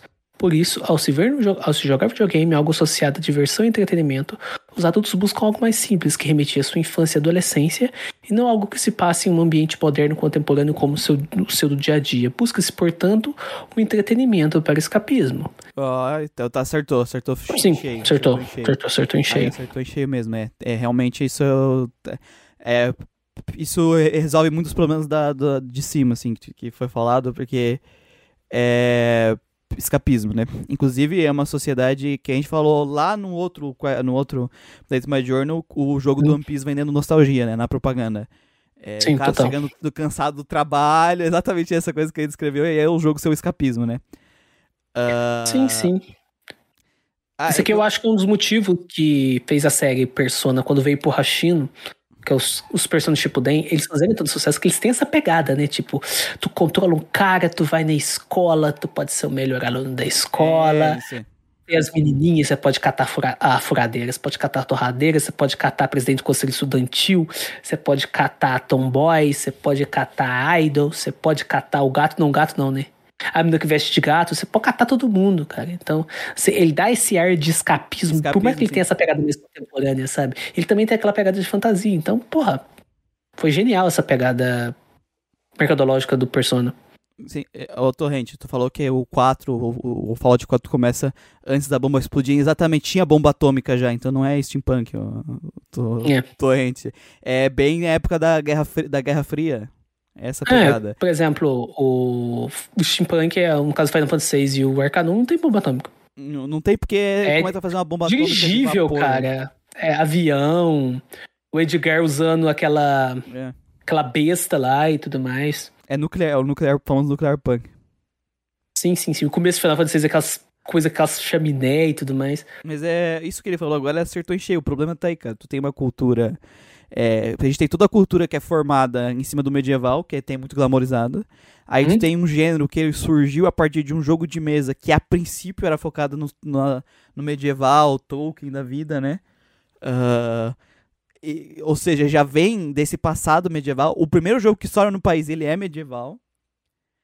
É, e aí tu tem essa questão de querer vender escapismo, o que faz as obras às vezes serem muito mais simplificadas. Mas assim, a, o, o, além de elas serem simplificadas por escapismo, elas são mal escritas também. Que eu acho que é um problema que faltou, uhum. assim. É, porque tu pode fazer uma obra bem escrita sem necessariamente querer causar grandes reflexões. Por exemplo, tu pode escrever uma obra muito boa, com bons personagens, com boa trama, com bom plot twist, sendo uma história de capa espada do bem vence o mal. Sim. Tu consegue, entendeu? Então tu tem outros problemas. Além disso que tu falou agora, que foi muito assertivo, tu tem um problema de roteiros ruins em histórias. Até quando eu tava comentando com. que eu teve a ideia né, de fazer aqueles posts falando de vilão. Os vilões dos RPGs no site. Então, tipo, igual eu tava falando assim, eu não penso em fazer, porque eu pegando os vilões bons de RPGs, né? Não tem muitas opções de vilões bons dos RPGs. A maior parte dos vilões são uma porcaria. Por quê? Porque a maior parte dos roteiros é ruim. Uhum. Então, isso é um problema geral, cara. A maior parte das pessoas não sabe escrever. Igual eu li no comecinho do. Acho que eu li no comecinho do Story, né? No Story. Isso, eu li no comecinho do Story. É, bem no comecinho ele fala, tipo, por que que pra alguém é, ser um médico ele tem que se estudar anos e anos e para fazer uma história não. Ele manda essa na cara mesmo, velho. Na cara. Ele manda isso na cara. Fazer história, fazer uma boa história é um negócio complexo. Uhum. Porque qualquer um pode fazer. Por isso que a gente tem um monte de história medíocre. Uhum. E o que ele falou lá atrás, que tá falando baseado no cinema, também se encaixa em outras mídias também, porque a história é sempre a mesma, storytelling não vai mudar. Não, eu tô lendo o outro livro que eu tô lendo do Dramatic Storytelling, que é sobre novela aí, é focado em livro. É, ele pega algumas coisas de pensamento diferente, mas os princípios é o mesmo do story, tá ligado? Princípios é o mesmo, e cara. Esse, e esse livro do How to Tell Dramatic Storytelling, ele é tipo 20 anos antes do, do story, sabe?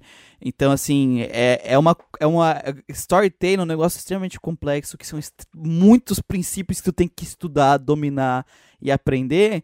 E aí tu simplesmente pega pessoas, cara, eu quero fazer um jogo, mas eu quero contar uma história, mas eu nem sei contar uma história, às vezes não sabe nem fazer o jogo ainda, né? Cara, eu, eu lembro do Indivisible, velho. Uhum. Cara, que porra foi Nossa. aquela? Cinco primeiros minutos do jogo. Já cago Cinco primeiros minutos. Eles estragam a história inteira. Inteira. Eu lembro quando eu tava jogando, que eu, que eu ainda tava no podcast, que eu comprei o jogo na pré-venda, eu falei, puta que pariu, esse jogo cagou no começo. Eu Muriel, deixa eu jogar ele. Puta merda, cagou mesmo. Nossa, cinco, cara, nunca tinha visto um Rage Kit de cinco minutos, tá ligado? Fica muito ruim o começo. Velho, é horrível. E, e, tipo, você faz o começo errado, ruim, daquele jeito.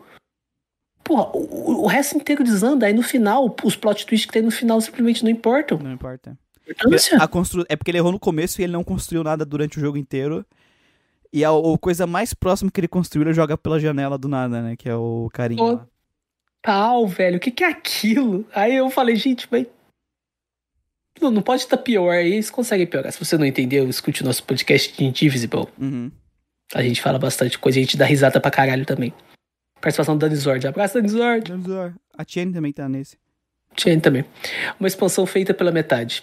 Com isso, em forma de síntese, chega ao ponto central de todo esse texto. Hum, com que busca-se gerar algum tipo de reflexão sobre o estado do corrente do gênero. Girando em torno de uma falta de democratização e variedade do gênero, hum, a palavra estagnação vem à tona.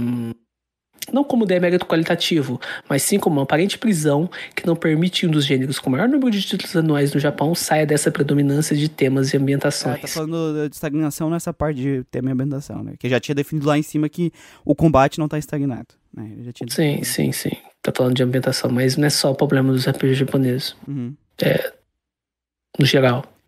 Por isso, a melhor forma de se demonstrar que alguma mudança desejada é apoiando títulos que usam ser diferentes, é. vindo de nichos que muitas vezes não são vistos com maus olhares. Tá certo, certíssimo. certíssimo. Indies estão aí, cara. A gente citou vários indies aqui que são um diferente do outro.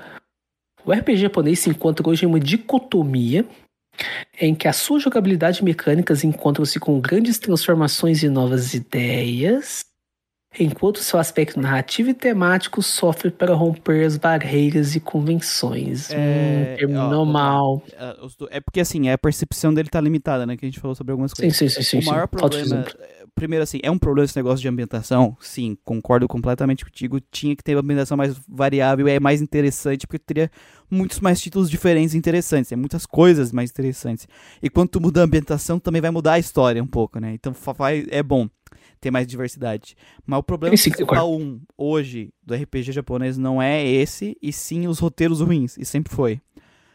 Dois, o, o, combate do RPG desde os anos 90, ele inova e ele vem, ele faz coisa nova. Todo jogo que sai tenta fazer coisa diferente, é super comum. A gente falou isso em todos os uh, updates major. Os updates major até agora. A gente é. vai continuar falando, provavelmente, porque vai ser um tema recorrente, pelo que a gente Vai ser um tá tema recorrente. No caso, a gente não vai, eu não vou focar tanto aqui, porque a gente vai ouvir os outros lá, gente. Uhum. É, e qual é o problema principal dos RPGs antigos? Eu sempre falo isso no Grandcast, em todo lugar que eu posso ir. Não é o sistema de combate ser desinteressante, mal feito, não tentar inovar. É um problema estrutural de curva de dificuldade, design de inimigos, é, uh, design de desafio. Esses problemas, eles eram muito comuns nos anos 90. Curva de dificuldade merda, é, inimigos merda, dificuldade merda. E aí todas as mecânicas interessantes que o jogo queria fazer, Breath of Fire 4, ah, sistema de combo, ah, sistema de mestre, ah, troca de personagem, tudo isso não serve para nada, porque não importa o que tu faça, tu vai vencer. Se torna uma mecânica acessório, porque os inimigos, o design de desafio, não te exige, como é um jogo de turno, criar estratégias, pegar essas ferramentas e, porra, como é que eu vou usar essas ferramentas?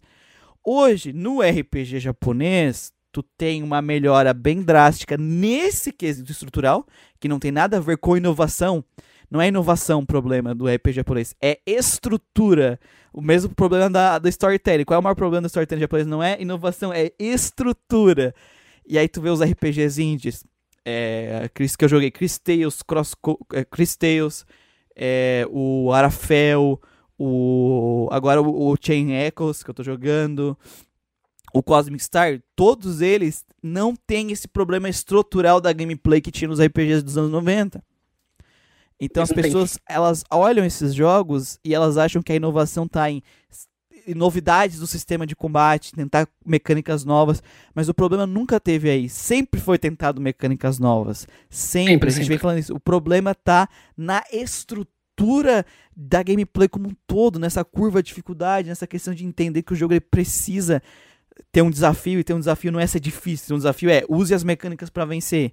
Né? Tu pode ser um jogo ultra difícil ou um jogo, ultra um jogo fácil, casual, tipo Chrono Trigger, que é um jogo super fácil, mas se tu não saber usar as mecânicas, tu morre.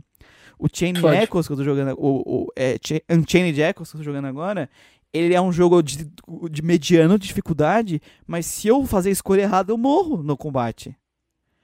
Então, esse sempre foi o problema. O problema do RPG japonês sempre foi a estrutura, a base, que é fraca. A base narrativa, a base de, de dificuldade. Nunca foi tentar histórias novas, tentar ambientações novas, apesar que é incomum, sempre foi tentado. É, só que não adianta tentar mecânicas novas, ambientações novas, se a tua estrutura, a estrutura da tua narrativa, a estrutura da tua gameplay tá com tá tá rachada, tu tá com pintou uma casa bonita e ela vai desabar porque tu não colocou as vigas de sustentação, sabe? Velho, o melhor exemplo que me veio na mente agora que você falou, veio o Time and Eternity na hora, cara. Nossa. Ele tem uma ideia, tenta um negócio diferente, tenta uma ambientação, um negócio diferente, uma ambientação diferente, um esquema diferente. Tipo, você tá jogando um anime, né? Uhum.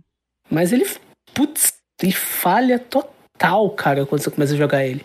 Você vê tanta coisa errada, você. Puta merda. Uhum. E, e aí o que você vê na internet que a galera detona no jogo, não é por causa desses problemas É causa do estruturais fanservice, do combate.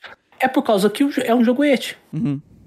Se ele fosse, sei lá, tipo, um jogo tipo Xenoblade Chronicles 2, tipo o próprio Persona 5 também, que ele não, não são jogos etes, mas eles têm fanservice, tem as donas com seminua e tudo mais, com roupa de couro, blá, blá, blá. eu entenderia. Mas ele não é, ele é um jogo et. Tá na cara dele o que, que aquele Não, é um jogo é, logo quando você isso, vê a né? capa dele. É um jogo feito pra isso. Se tivesse piadinha de duplo sentido do dragãozinho tarado, cara, você quebra o jogo. Não tem jogo, porque é isso. Não tem jogo. Ele é feito pra isso. Outra cara, eu quero até fazer um artigo, ver se eu faço semana que vem, Uhum. dessa diferença de et e fanservice. Vou até usar o Xenoblade 2 e o Artonelico 2 como exemplo, porque eles são jogos que têm temas bem parecidos. Só que um é et, isso tá estrutural nele, e o outro usa isso pra poder vender. É. Totalmente descartável. É, é, cara, ele, é o, que a gente tá levantando aqui do problema é que é, um, é, é reclamar de et em um et é a, mesma, é a mesma coisa que reclamar em pornografia em um pornô, sabe? Mesma coisa de reclamar de sexo em filme pornô. É, porque tu tá pegando uma, um gênero, que aí a gente pode discutir se é um gênero que é bom ou ruim, né?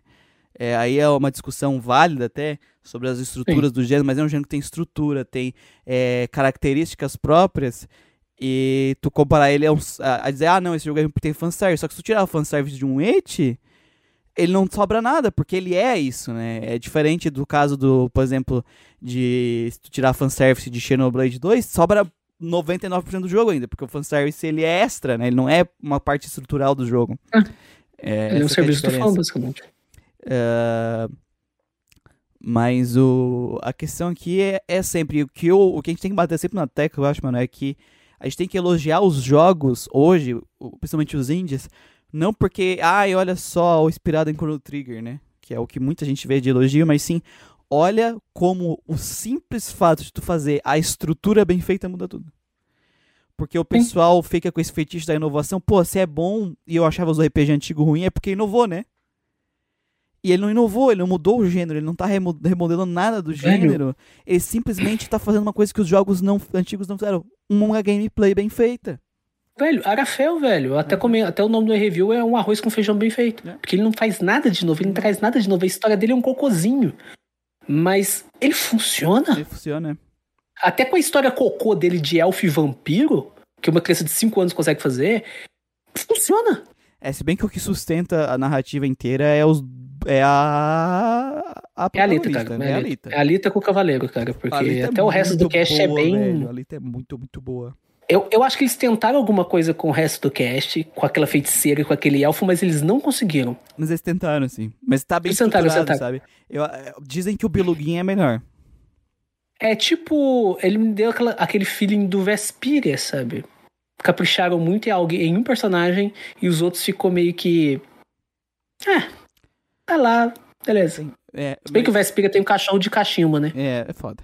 Mas enfim, gente, estrutura. Sempre tá aí o problema. Escuta, exatamente. Então o artigo de, o último artigo hoje é do Felipe Pepe.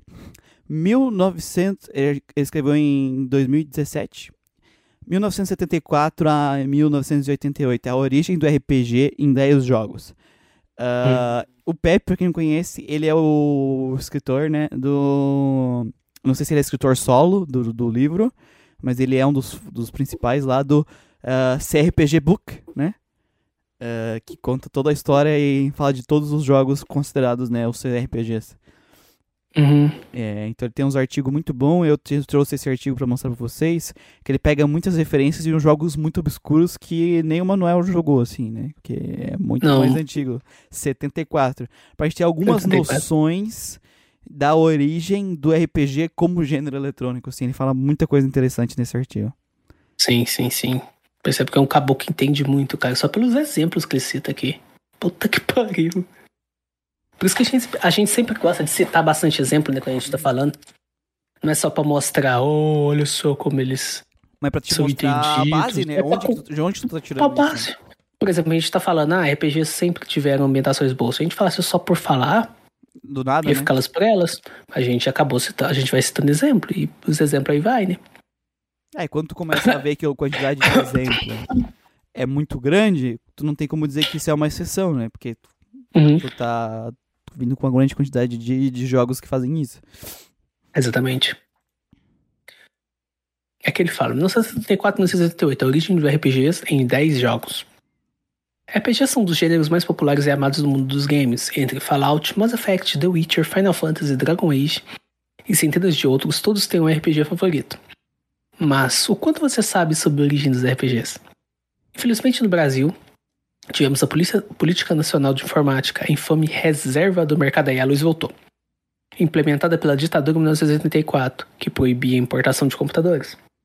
Assim, os brasileiros só podiam comprar computadores nacionais, que eram cópias piratas dos americanos e europeus e não tinham acesso a software ou jogos.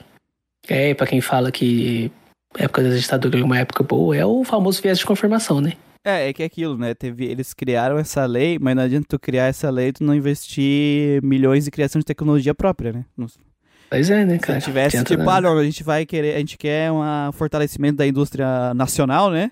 Então a gente vai proibir Beleza. os ante... Porque, tipo, a China meio que fez isso, sabe? É, Uhum.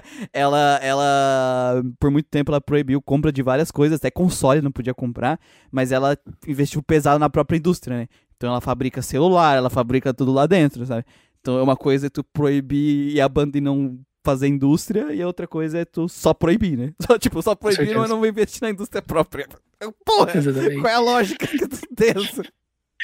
E a gente Não sabe que o Brasil que é conhecido não- por não investir na tecnologia. Nesse caso, eu não tô fazendo desvalor dizendo que, tipo, ah, mas é, tem que proibir, não tem que proibir. No caso, tô dando um exemplo diferente, tá, gente? A gente tá contextualizando. Contextualizando. Aí ele continua, né? Essa reserva de mercado acabou em outubro de 1992, mas com a inflação a mais de 1.100% por ano, Tá ótimo. computadores eram um luxo inacessível. Somente no final dos anos 90, com a explosão das lan houses e barateamento dos computadores do Brasil, computador um milhão, né? O Brasil realmente abaçou o mundo dos games no PC, sim, sim. Cara, nossa, esse artigo é muito bom, cara. Puta que pariu. Ele dá contexto Que histórico, pariu, né, velho. Nossa, ó, beijo, Pepe. Muito bom, cara. Tem um artigo dele, depois, que agora ele parou de escrever artigo em português porque ninguém dava bola pros artigos dele, acredito eu. Imagino. E aí ele escreveu um sobre os RPGs na China, Manuel. Assim, história dos RPGs. É, se eu não me engano, o nome do artigo é tipo. É. ah, é, RPGs na China antes de Genshin Impact, tá ligado? Ele contando a história dos jogos da. Não, o. Eu pego pra trazer isso aqui pra nós. O CRPG Book, por exemplo, ele tá em inglês. Tá em inglês, né? Não tem em português ele. Porque brasileiro tá cagando e andando pra RPG de computador. Essa é a verdade. Uhum. Brasileiro acha que CRPG é... veio com Baldur's Gate. Baldur's Gate, é. Cara, eu já vi, cara. Não vou citar nomes novanistas, mas tem vários posts. Tem até artigos, se você procurar nos, nos em alta, cara, que o que é CRPG e o cara falando que CRPG surgiu com Baldur's Gate. Aí eu acho que eu cheguei a comentar, tipo, cara, mas os elementos que você tá falando aí que definem o CRPG, a última 7 já tinha. Uhum. A última 7 é de 91. Ah, mas a última 7 não é CRPG. É blooper. Não? Não, a última 7 eu acho que é point and click, sabe? Point and click. É, é Tibia, é Tibia. É Tibia, É Tibia, Tibia. Tibia. né? Ô, ô Torrente, eu não vou levantar aqui a, toda o- a questão histórica chinesa porque ela é muito complexa. Eu só tava usando de exemplo pra, porque, tipo, os caras aqui só proibiram, tá ligado? Tipo, qual é a lógica de tu proibir tu não investir em indústria própria?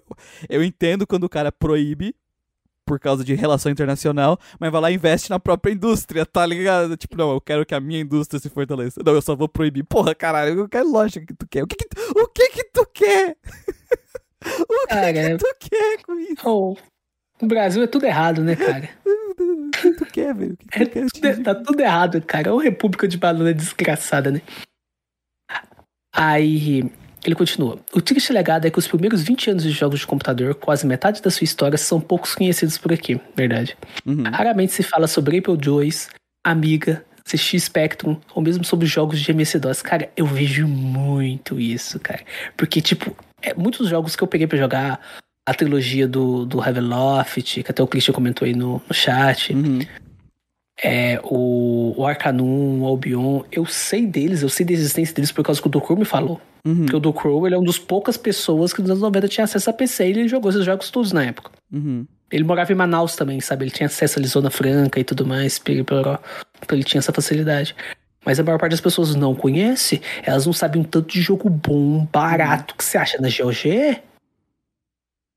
Porra, velho. Eu comprei os seis Might Magic. Tem uma época na Novanista que a Kalin queria jogar o mundo de Steam. Ela falou que não tava rodando no computador dela. Eu Uhum. falei, peraí. Eu comprei os, os Might Magic, eu já tinha, eu já tinha, já tinha jogado eles. Eu comprei eles na GOG, foi baratinho. Acho que paguei cinco contos nos seis primeiros. E passei o, o executável pra ela. Tipo, GOG tem muita coisa boa. Quem Sim. fala que.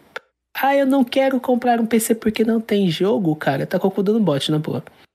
O- eu tava até procurando é, é, o, uma vez quando eu tava pensando no- nos, nos que a gente ia trazer lá pro Almanac RPGero, eu olhei uns jogos de Apple II, eu acho, cara, eu achei até RPG de corrida pra Apple II, sabe? Um negócio muito diferentão, assim. E que ninguém nunca ouviu falar, eu nunca tinha ouvido falar. Se eu não tivesse ido atrás, pensando em fazer um conteúdo aqui pro Grandcast, eu nem ia saber que existia. Sim, cara, muitos jogos desses, por exemplo, até o próprio Eye of Beholder, ele não é popular, famoso, por causa de qualidade. Ele é popular porque ele sai pro Super Nintendo, que era a plataforma que a maioria das pessoas tinha acesso. Hum. Aí ele ficou popular por causa do Super Nintendo e aí depois juntou D&D, então e tudo mais. Mas se um jogo aqui no Brasil queria fazer sucesso, ele tinha que sair pra console. No caso da Nintendo, porque a pirataria ajudou, por causa dos Nintendo, dos, dos clones Nintendinho. No caso da SEGA, porque a. Eu esqueci o nome da empresa que. Tectoy. A Tectoy, putz, fez um puta de um bom trabalho de propaganda da. Teve, teve. Tá Tectoy certo. foi foda aqui.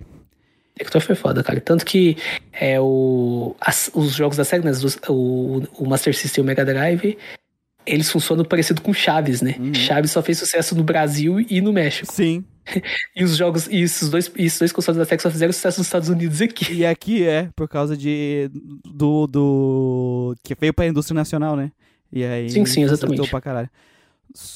E aí ele continua aqui, né, no, no artigo dele. O artigo dele é muito bom, cara, puta que pariu.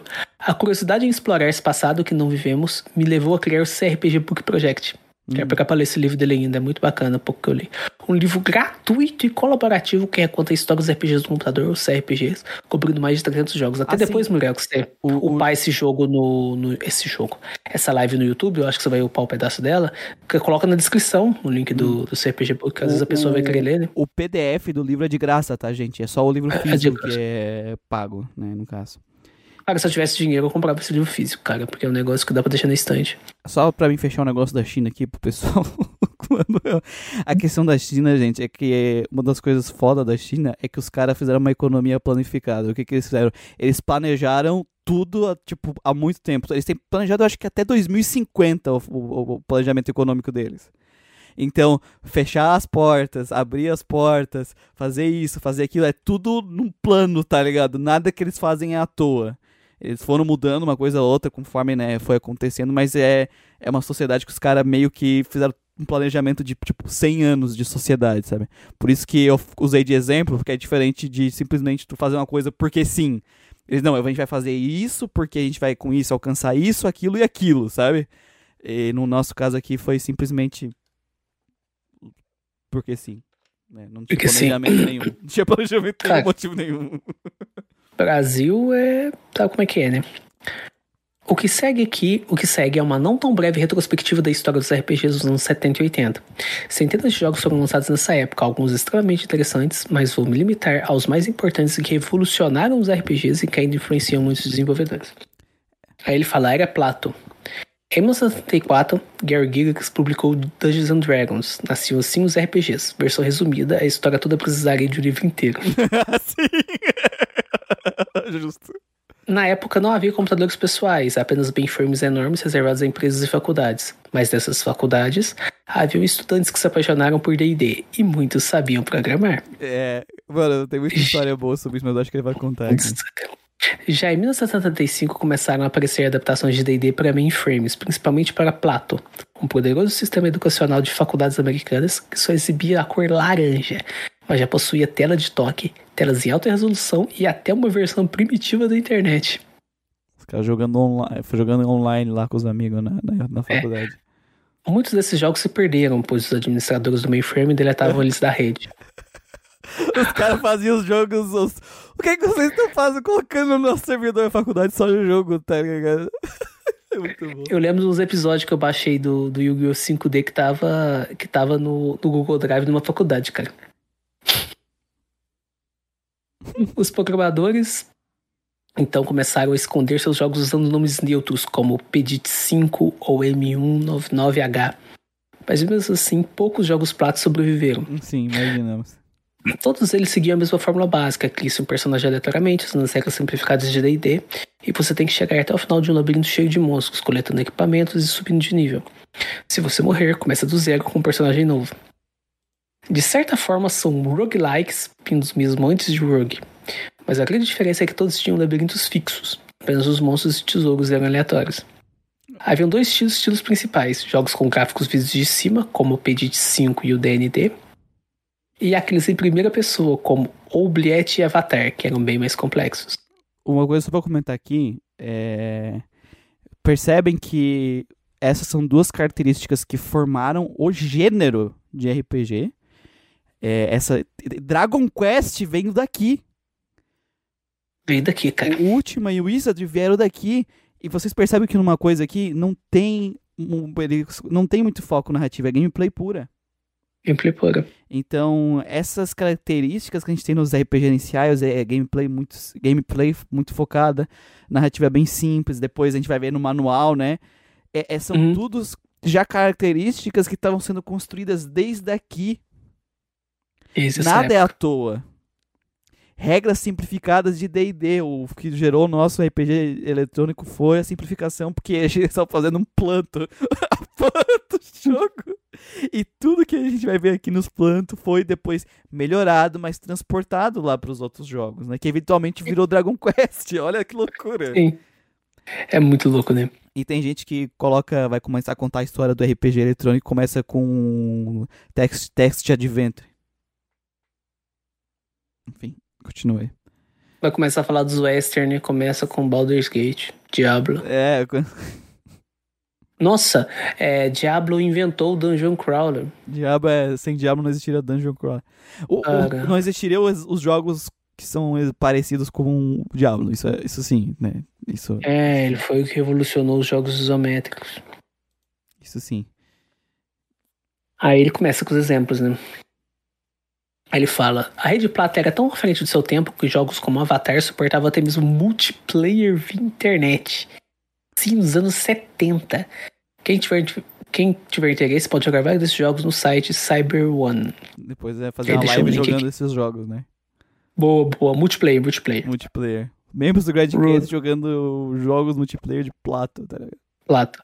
Rogue, 1980. Além dos jogos Plato, muitos jogos foram criados em outros sistemas de computação, o principal deles é o lendário Rogue. Ele ainda era um RPG sobre criar personagens aleatórios e explorar um labirinto, mas tudo era muito mais complexo. O labirinto era gerado aleatoriamente toda vez, havia armadilhas, poções e pergaminhos com efeitos mágicos, monstros com habilidades especiais, como drenar força ou destruir sua armadura, e ainda era preciso achar comida para sobreviver.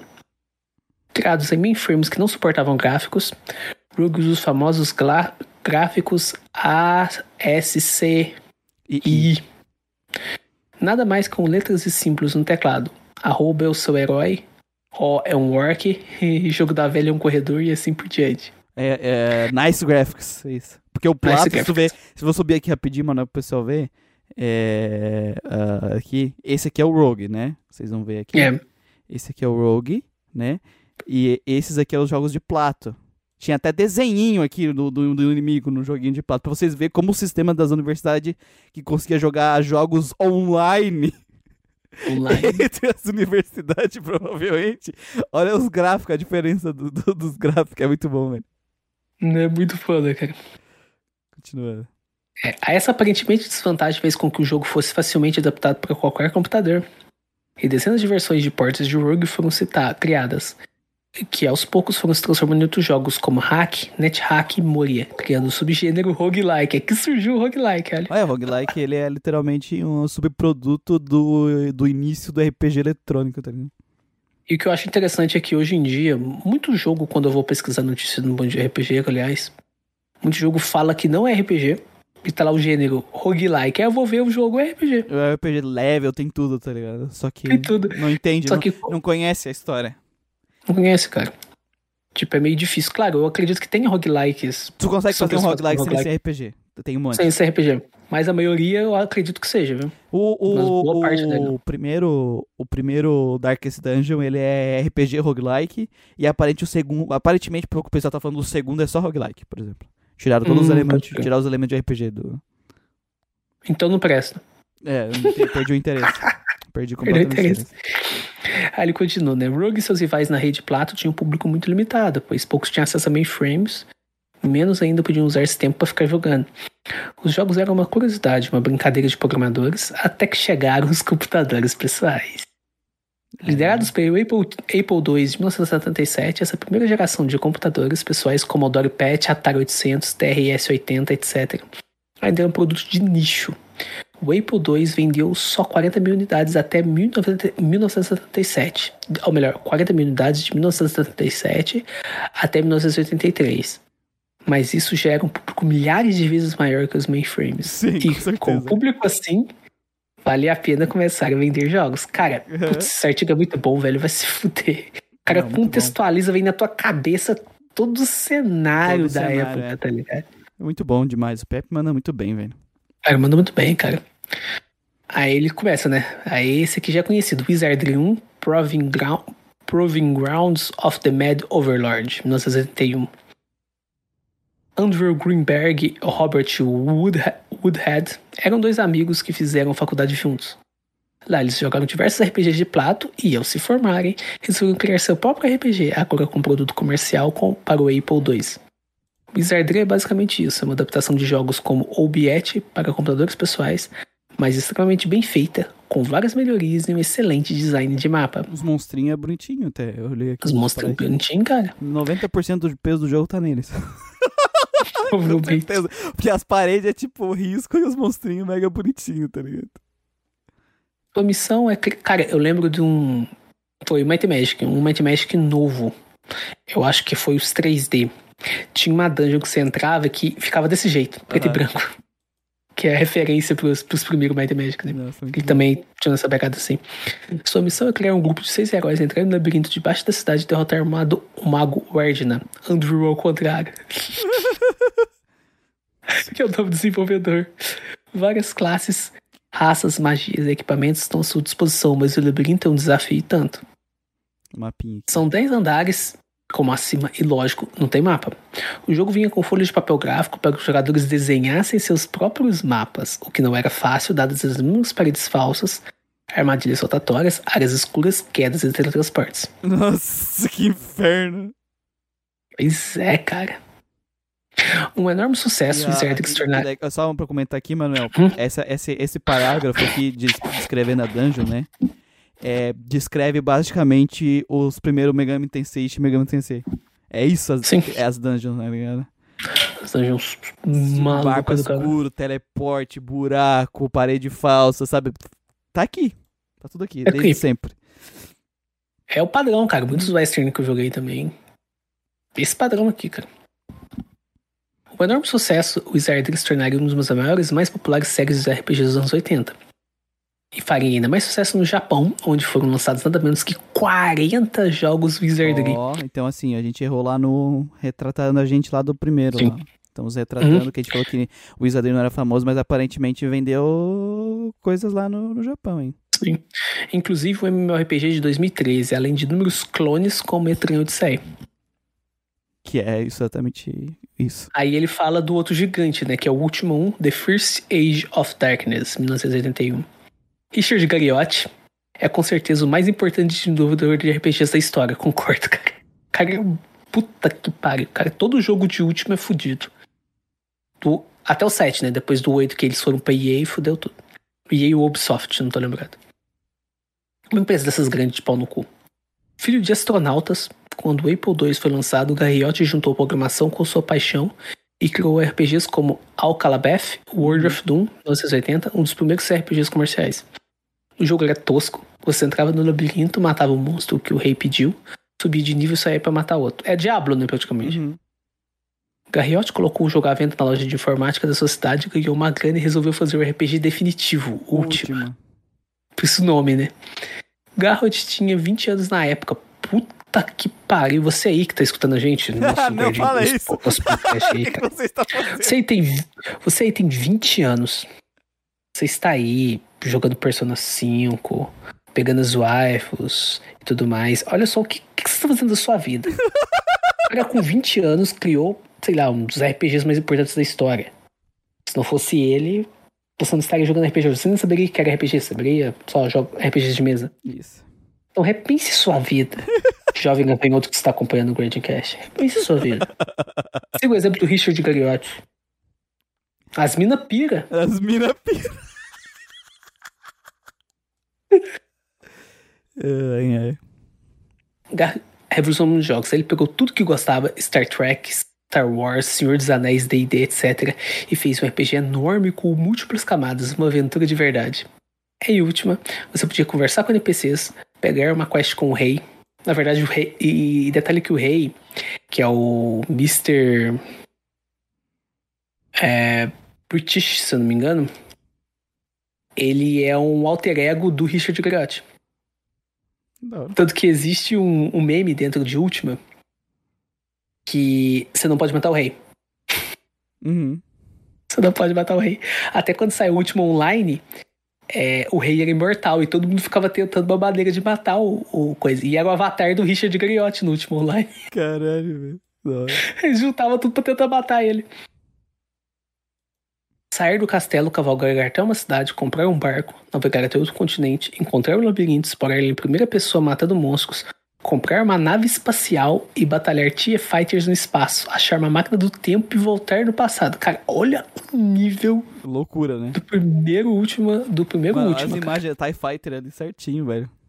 É uma TIE Fighter, velho. Puta que pariu, cara. Essa megalomania amadora resultou num jogo irregular, mas que mostrava o potencial que os RPGs tinham.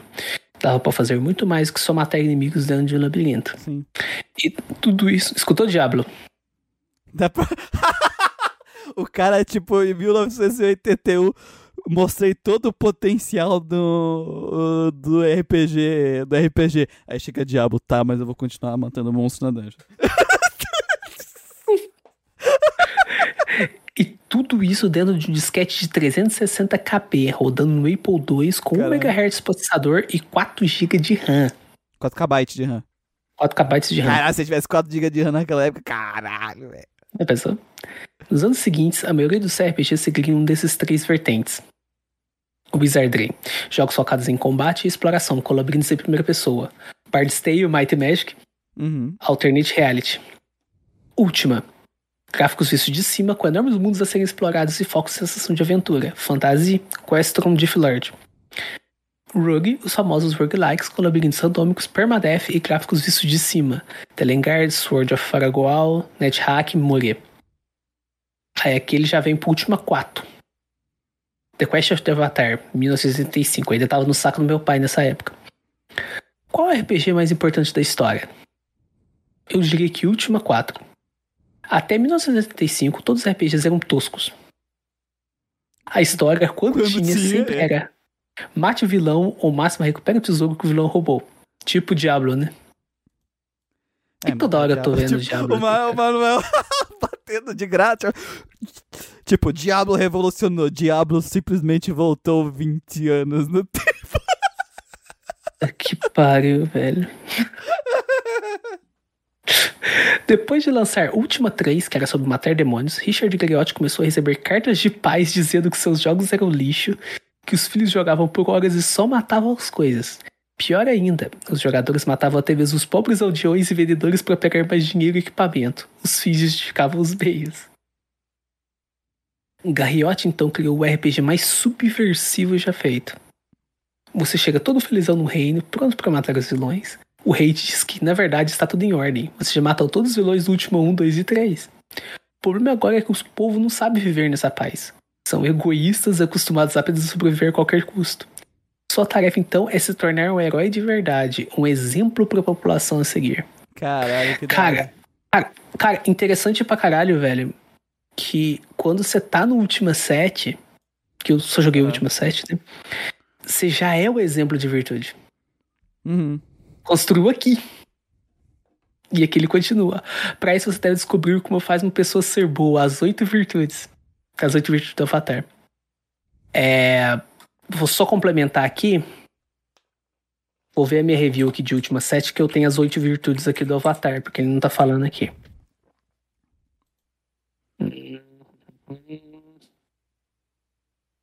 Pô, que da hora, né, cara? Puta, Puta que pariu, velho. Nossa. O cara manja demais, velho, se fuder. Mano, é muito mais. Tem que a gente Isso. tem que convidar ele um dia pra participar.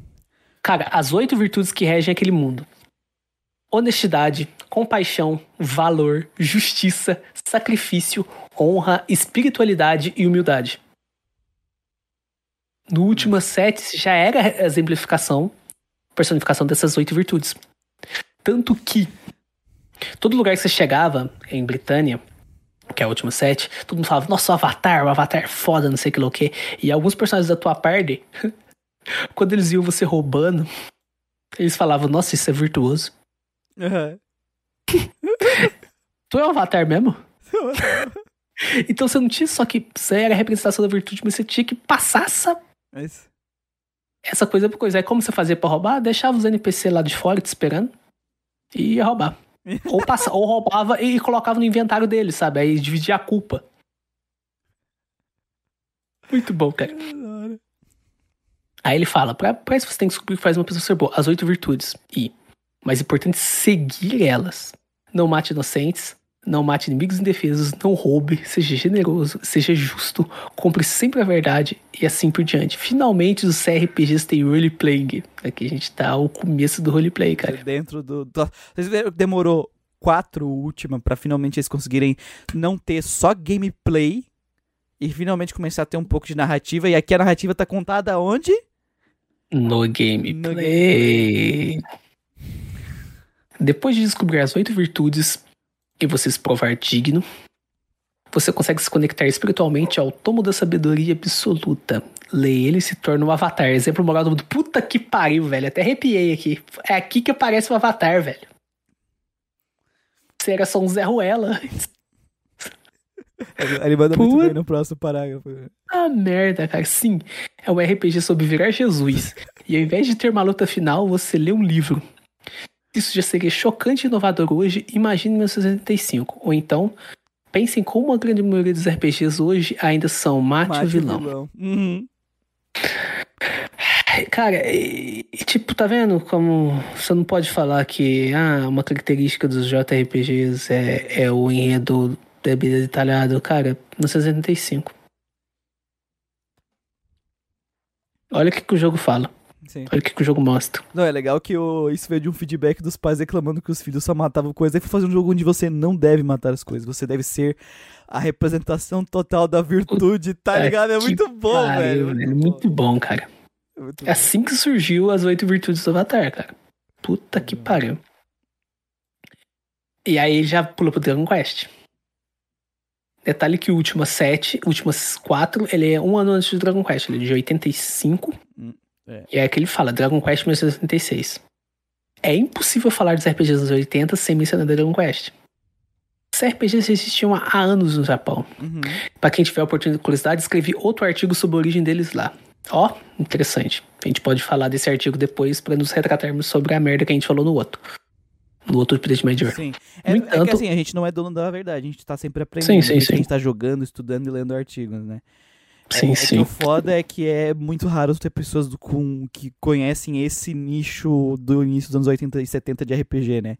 Então é. Sim, cara. E jogar esses jogos hoje em dia é tenso, né? Por exemplo, eu não entendo porra nenhuma do que, que esse cara entende comparado com o que esse cara entende aqui, cara. Uhum.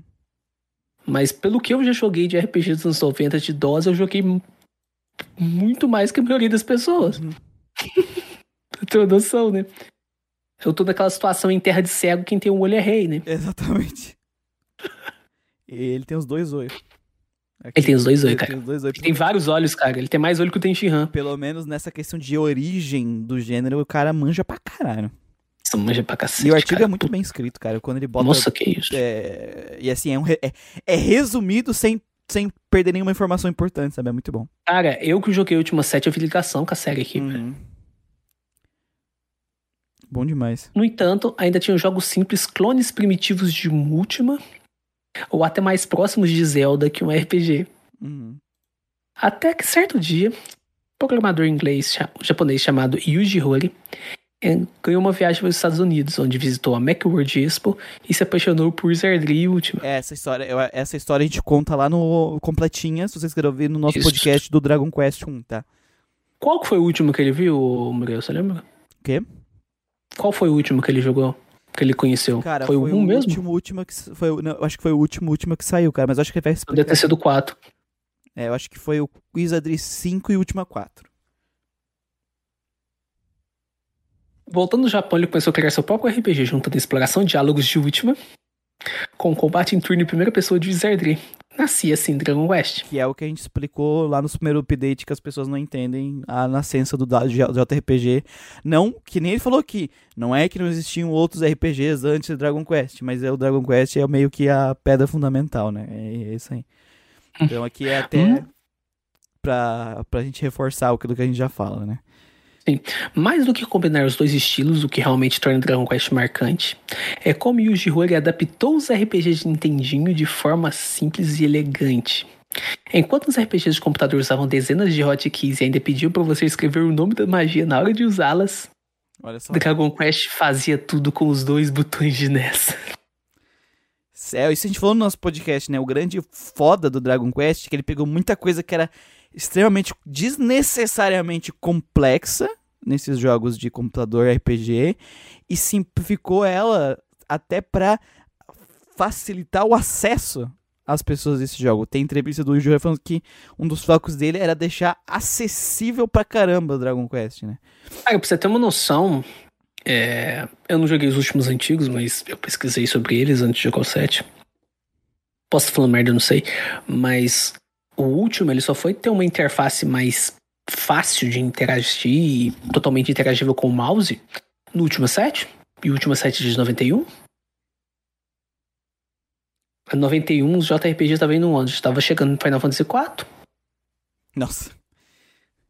O que Dragon Quest fez, né, pela, por essa questão de, de controle é muito foda.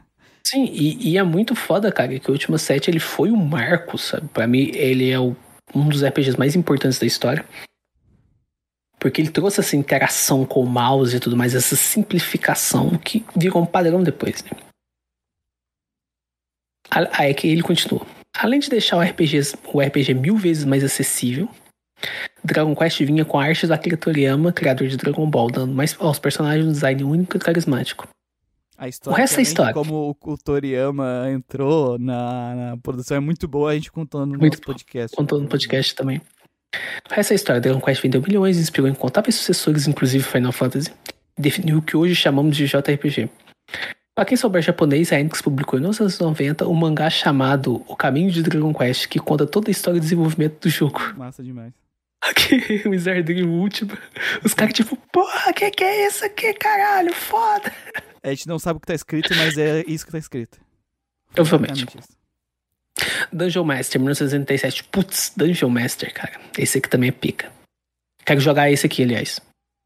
No meio dos anos 80, a chegada de uma nova geração de computadores, Macintosh, Amiga, Atari ST, PC Junior, popularizou dois avanços: o mouse e o suporte a som MIDI estéreo. Rony, bem-vindo aí ao chat do Grande Cast, primeira vez dele falando aqui.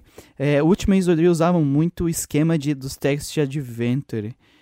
É, os primeiros, últimos, assim, é porque era a limitação também, né? É, da, e, e, o problema é que, como eles usavam teclado, eles ficavam muito presos a, tipo, ah, tem teclas, então vamos usar todas as teclas, né? É, hum. E aí isso deixava os jogos mais complexos. Ah, vai escrever a magia. E o Dragon Quest ele veio com a. Como era o Nintendinho, só tem dois botão e era o principal console da época, do, do principal mercado para jogos no Japão era o Nintendinho. Aí, tipo, pegaram toda essa complexidade e colocaram em dois botões. É, essa que foi, o, o, o, no caso, a grande revolução do Dragon Quest em relação a, a isso, né? Os jogos de computador, em geral, naquela época, tinham muito os de, de aventura, né? É, os tantos text adventure, os puzzle adventure, tudo era um, um, cheio de texto, cheio de função de botão para fazer. Uhum, exatamente. E ele continua, né? Dungeon Master explora ambas. O jogo é inteiramente controlado pelo mouse e é possível saber onde seus inimigos estão pelo sistema de som 3D. Não. Aproveitando também a velocidade das novas máquinas, até agora com 8 MHz e 256 KB de RAM, ó, Lembrando que o último computador que ele citou aqui tinha tipo 4 KB de RAM, tá ligado? Era um negócio assim. Dungeon Master troca o combate por turno de Wizardry por tempo real. Exibe uma visão em primeira pessoa texturizada com sprites enormes e animados e ainda uma física realista. Monstros ativam armadilhas, portas podem ser, portas podem ser quebradas, flecham, atravessam grades, etc.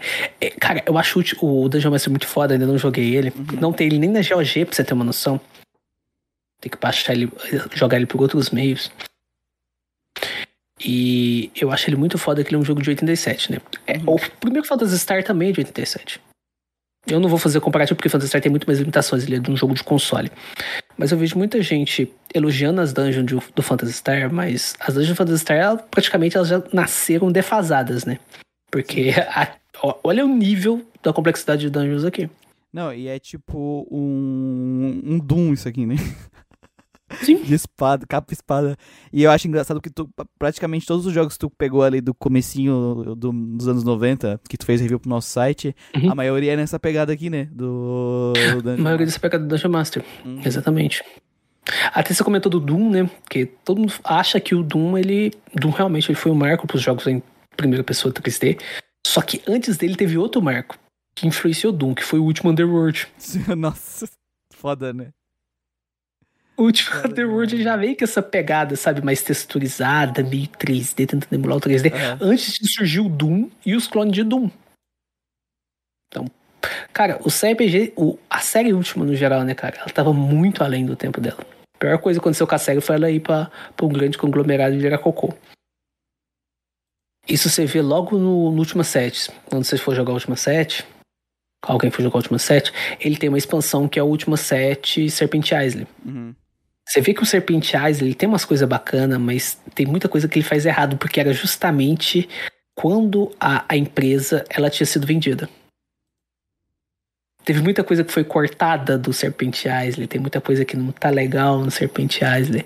E quando você vai jogar o 8, que eu ainda não joguei, mas eu já sei o que, que me espera, é bomba. Bom, Eles não souberam. Isso aconteceu com muita empresa. Cara, com Might Magic aconteceu a mesma coisa. Boa parte dessas empresas, eu não sei como é que é a questão do Wizardry, mas muitos desses RPG de computador, eles tiveram Sim. esse salto geracional de eles foram comprados e não souberam adaptar direito. Por isso que muita gente hoje, por exemplo, a gente ainda não tem última. Não tem mais última saindo hoje. O que é uma teve- pena, né? Tu teve tipo, ah, esse negócio tá dando muito dinheiro, vamos comprar essas empresas, né? E aí. Ah, é. o próprio último Underworld, que é um spin-off, ele foi um marco, tá ligado? Você juntava as runas do último e pra você fazer as magias. Puta que Nossa. pariu, é sensacional, cara. Muito bom. E aquele falando, né? O mais importante do Dungeon Master, o jogo é excelente. Muito mais, muito acessível que, muito mais acessível que jogos como Wizardry Ultima. Dungeon Master foi um sucesso que criou um subgênero à parte. Aquele fala, né? O termo bloopers os bloopers em tempo real, chamados assim por um grupo de heróis que move uma entidade única, um bloob, ou massa morfa. Mas ele chama de blooper sem dizer. Só que, tipo, muita gente começou a chamar de blooper, dizendo, ah, não é RPG, é blooper, tá ligado? Mas é só, tipo, uma descrição de uma mecânica pra te saber, ah, tu não tá jogando um Ultima Wizard, tu tá jogando um jogo no estilo blooper, né? Uhum. Um RPG tipo no estilo, estilo né? né? Sim, Estilo blooper, é. o jogo envelheceu bem, é um ótimo ponto de entrada para RPGs mais antigos. Se os gráficos foram muito importantes para você, Legend of Grimrock 2 é uma excelente alternativa moderna. Sim, Legend of Grimrock já me falaram dele.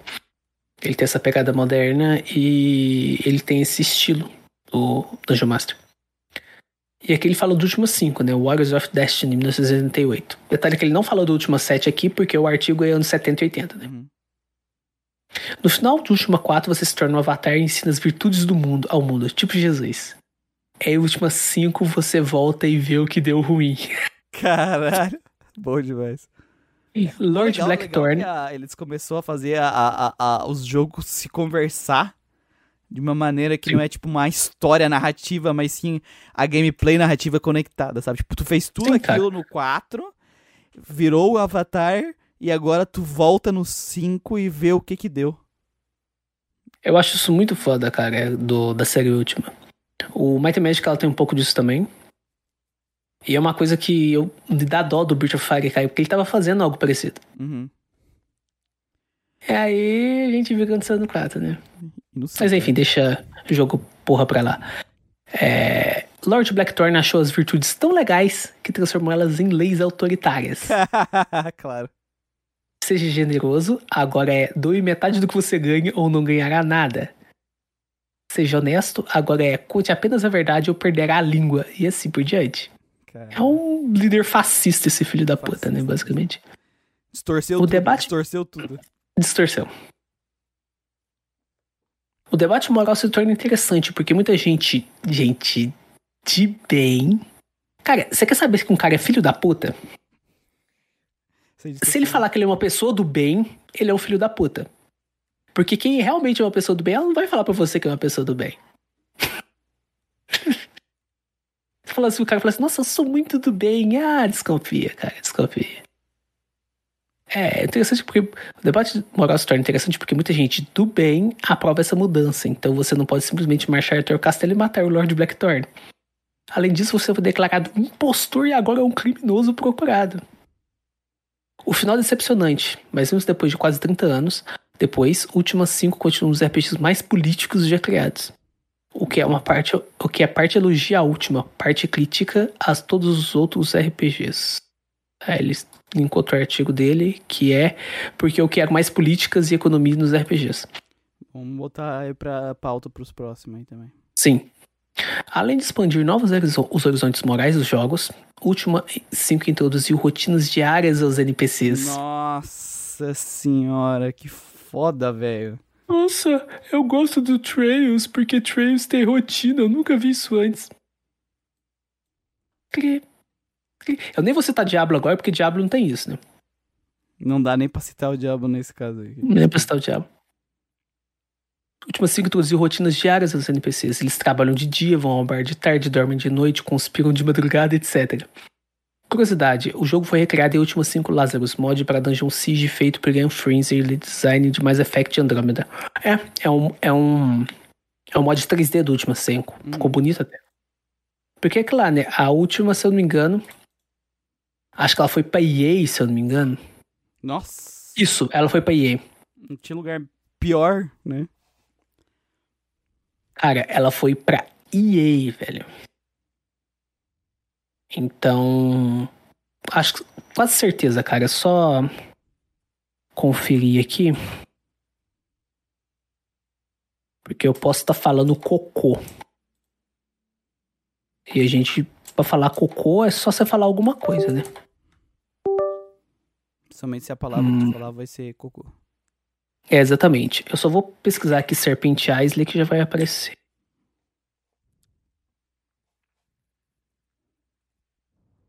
Serpente Isley. Hum, Cara, é muito foda a Hum. história aqui que ele tá contando. sim, cara. Development. Hum, recepção. Hum, origem. Isso. É origem. Isso, Electronic Arts. Ela foi comprada pela Electronic Arts. A origem foi a empresa que o Richard Garrott fez, né? Uhum. Aí quando chegou no. Quando chegou em 92, a Electronic Arts ela adquiriu a companhia. Triste. Triste. Claro, ainda assim, ele ainda, se eu não me engano, ele. A Origin expandiu para mais de 300 employees. Originalmente, Último Online. É, ainda assim, mesmo depois disso, ele ainda conseguiu fazer alguma coisa, né? Fez Uhum. Último Online, por exemplo. Fez os últimos Underworld, mas mesmo assim, isso acabou limitando muito o que ele podia fazer dentro da série, né? É, o cara tava mandando bem pra caralho. Sim, cara. Tipo, de um último pro outro, tinha muita coisa foda, sabe? Tinha muita diferença, muita evolução. Ele sabe sempre criando um negócio no- novo. Por isso que ele até falou aqui no artigo, e eu concordo com ele, que o Richard Garriotti é um gênio. E pouco reconhecido, né, na história dos RPGs por, É. né? Galera lembra o quê? De Katsura Hashino? Tetsuya Nomura? Ah, Continua, velho, vai se continua, continua, continua. Hirobun Sakaguchi? Vamos lá, vamos lá. Porra. Depress. Enfim. Aí ele falou Westland 1988. Esse aqui eu conheço também, de nome. Conhecido como o avô de Fallout. O Westland é um RPG de mundo aberto, onde você é um Desert Ranger patrulhando o mundo pós-apocalíptico, tentando restabelecer a lei e a ordem. O que é difícil, pois o mundo está cheio de mutantes, bandidos, cultos e robôs assassinos. Cara, isso aqui é a base pra Fallout, basicamente. É basicamente Fallout anos 80. Aqui, esse comecinho aqui, muito Fallout também. Abandonando o D&D, o jogo usa um sistema flexível baseado em skills ao invés de classe, tipo GURPS, igual Fallout. Igual Fallout, velho. Puta merda. Ou seja, você cria um russo especialista em AK-47 facas e não um guerreiro. Sim. Mas Westland ganhou fama por ter conflitos morais. Em Última 4, ser bom era o seu objetivo, mas aqui as escolhas são livres você pode fazer o que quiser. Por exemplo, o cachorro daquele garoto está com raiva, ele é perigoso e pode morder, mas é o único amigo do garoto. Você mata o cachorro ou deixa ele viver? Mata o cachorro, porra. É simples, mas não havia nada assim até então. Uhum. Extremamente competente, o Westland marcou a época com sua enorme liberdade, tanto em jogabilidade quanto moral. Cara, isso aqui é a base pra, pra Fallout. Fallout é Fallout basicamente o que ele falou, ele escreveu Fallout. Pra muita coisa, né? Depois. Também de escolha de coisas e tal. É, porque o Fallout já tem uma liberdade muito grande, né? E o ele serviu de base pro, pro Baldur's Gate. Baldur's Gate é basicamente fusão de Diablo com Fallout. Pra, pra vocês verem, né, gente? É uma, é uma coisinha pequena que vai se somando a outra, né? É, nunca veio do nada. Tipo, é um jogo que faz uma coisinha, aí um jogo que vem depois pega essa coisinha desse, essa coisinha do outro e faz uma coisinha a mais. E a gente vai gradualmente criando, dando forma a tudo que a gente conhece, né? É, hoje em dia. É que ele fala do Pool of Radiance, esse é famoso também. O primeiro jogo oficial. 80 ainda, né? É, Nesse- 88. Uhum. Esse eu tava. Eu ainda tava no saco do pai ainda. O primeiro jogo oficial de Dungeons and Dragons para PC, Pool of Radiance, é um milagre da tecnologia. Os desenvolvedores socaram a D&D inteiro em três disquetes de 360 KB. Nossa senhora. Para, Era parabéns. tudo Parabéns. Era tudo que o nerd dos anos 80 queria. Tudo. Todas as raças, classes e multiclasses, armas, monstros, magias, regras, tudo. É, Baldur's Gate, né? É, Baldur's Baldur- Gate. Não, Baldur's Gate inventou os jogos de D&D. Então, já que você tem, cara. Baldur's Gate não tem nem todas as magias de AD&D. Esse dizem que é um jogo assim. É, Pool of Radiance é inspiração pra muita coisa. O pessoal do Darkest Dungeon se inspirou muito em Pool of Radiance também.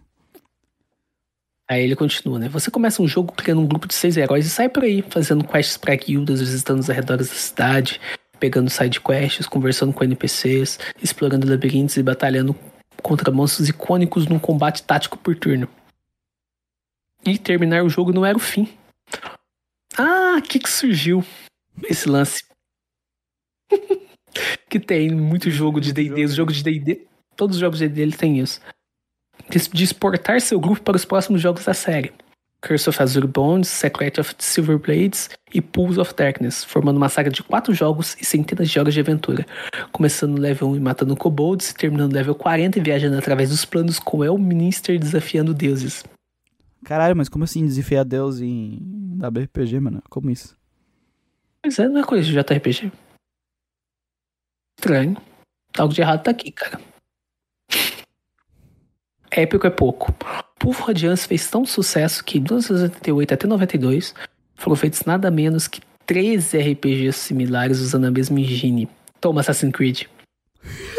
Conhecidos como Gold Box por ter uma embalagem dourada. Caralho. Olha ali. Coisa pra caralho, velho.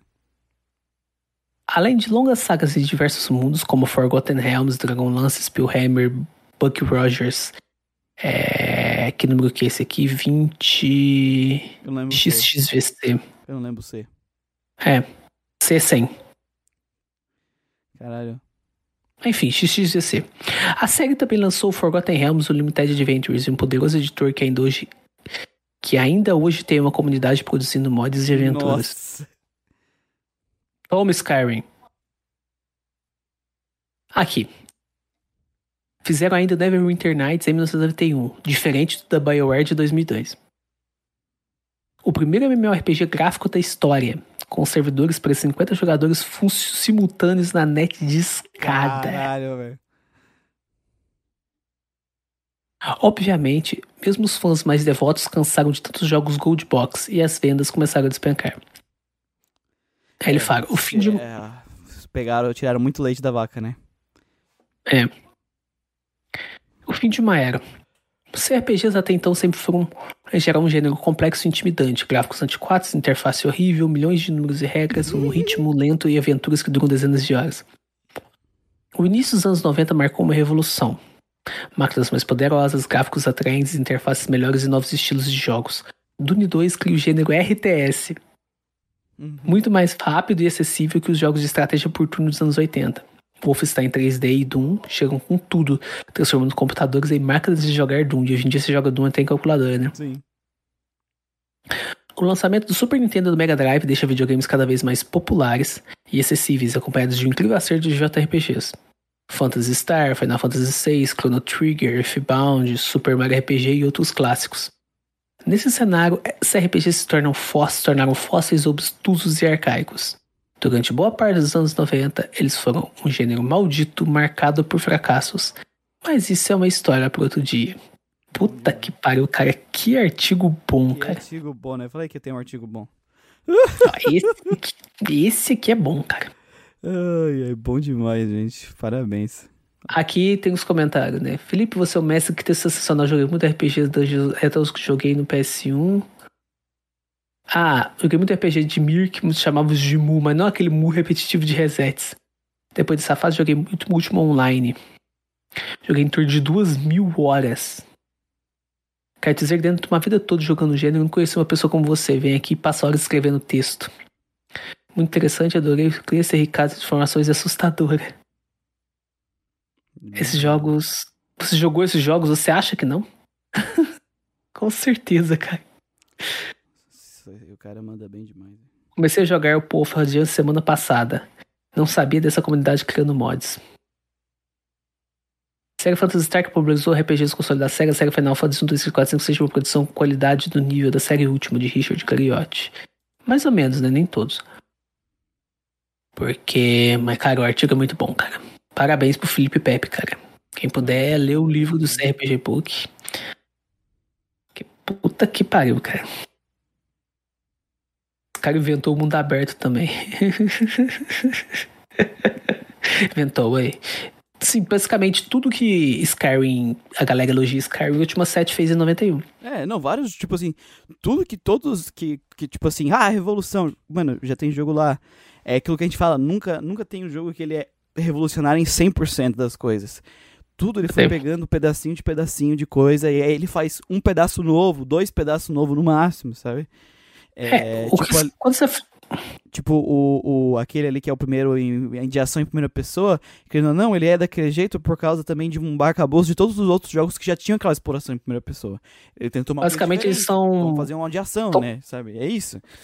Eles são subindo em ombros de gigantes, né? É. Por isso que a gente vê que, por exemplo, boa parte, que é o que eu até comentei no Ultimate Major no passado, boa parte dos, dos RPG Western que eu joguei, dos anos 90, eles são ação. Por quê? Porque eles vinham essa pegada do Dungeon Master. Que ele era ação também. Porque o fato dele ser ação, mesmo esse estilo hit room que é mais simples, já era um negócio pica pra época. E bem mais acessível, né? Mesmo ser acessível. Então, cara, é, nossa, muito bom, velho. Puta que pariu esse artigo. Nada é por nada, né, gente? É legal a gente ver um cara que consegue falar de vários jogos e trazer cada ponto. A gente foi vendo, tipo, uma evolução gradual ali. Isso que ele resumiu, né?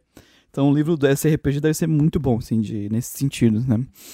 É...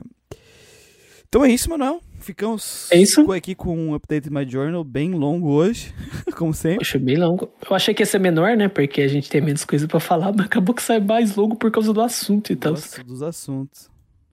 E agradecer a todos, lembrando que depois eu vou postar no Spotify e depois de um, ainda um pouquinho depois no YouTube, né, os pedaços.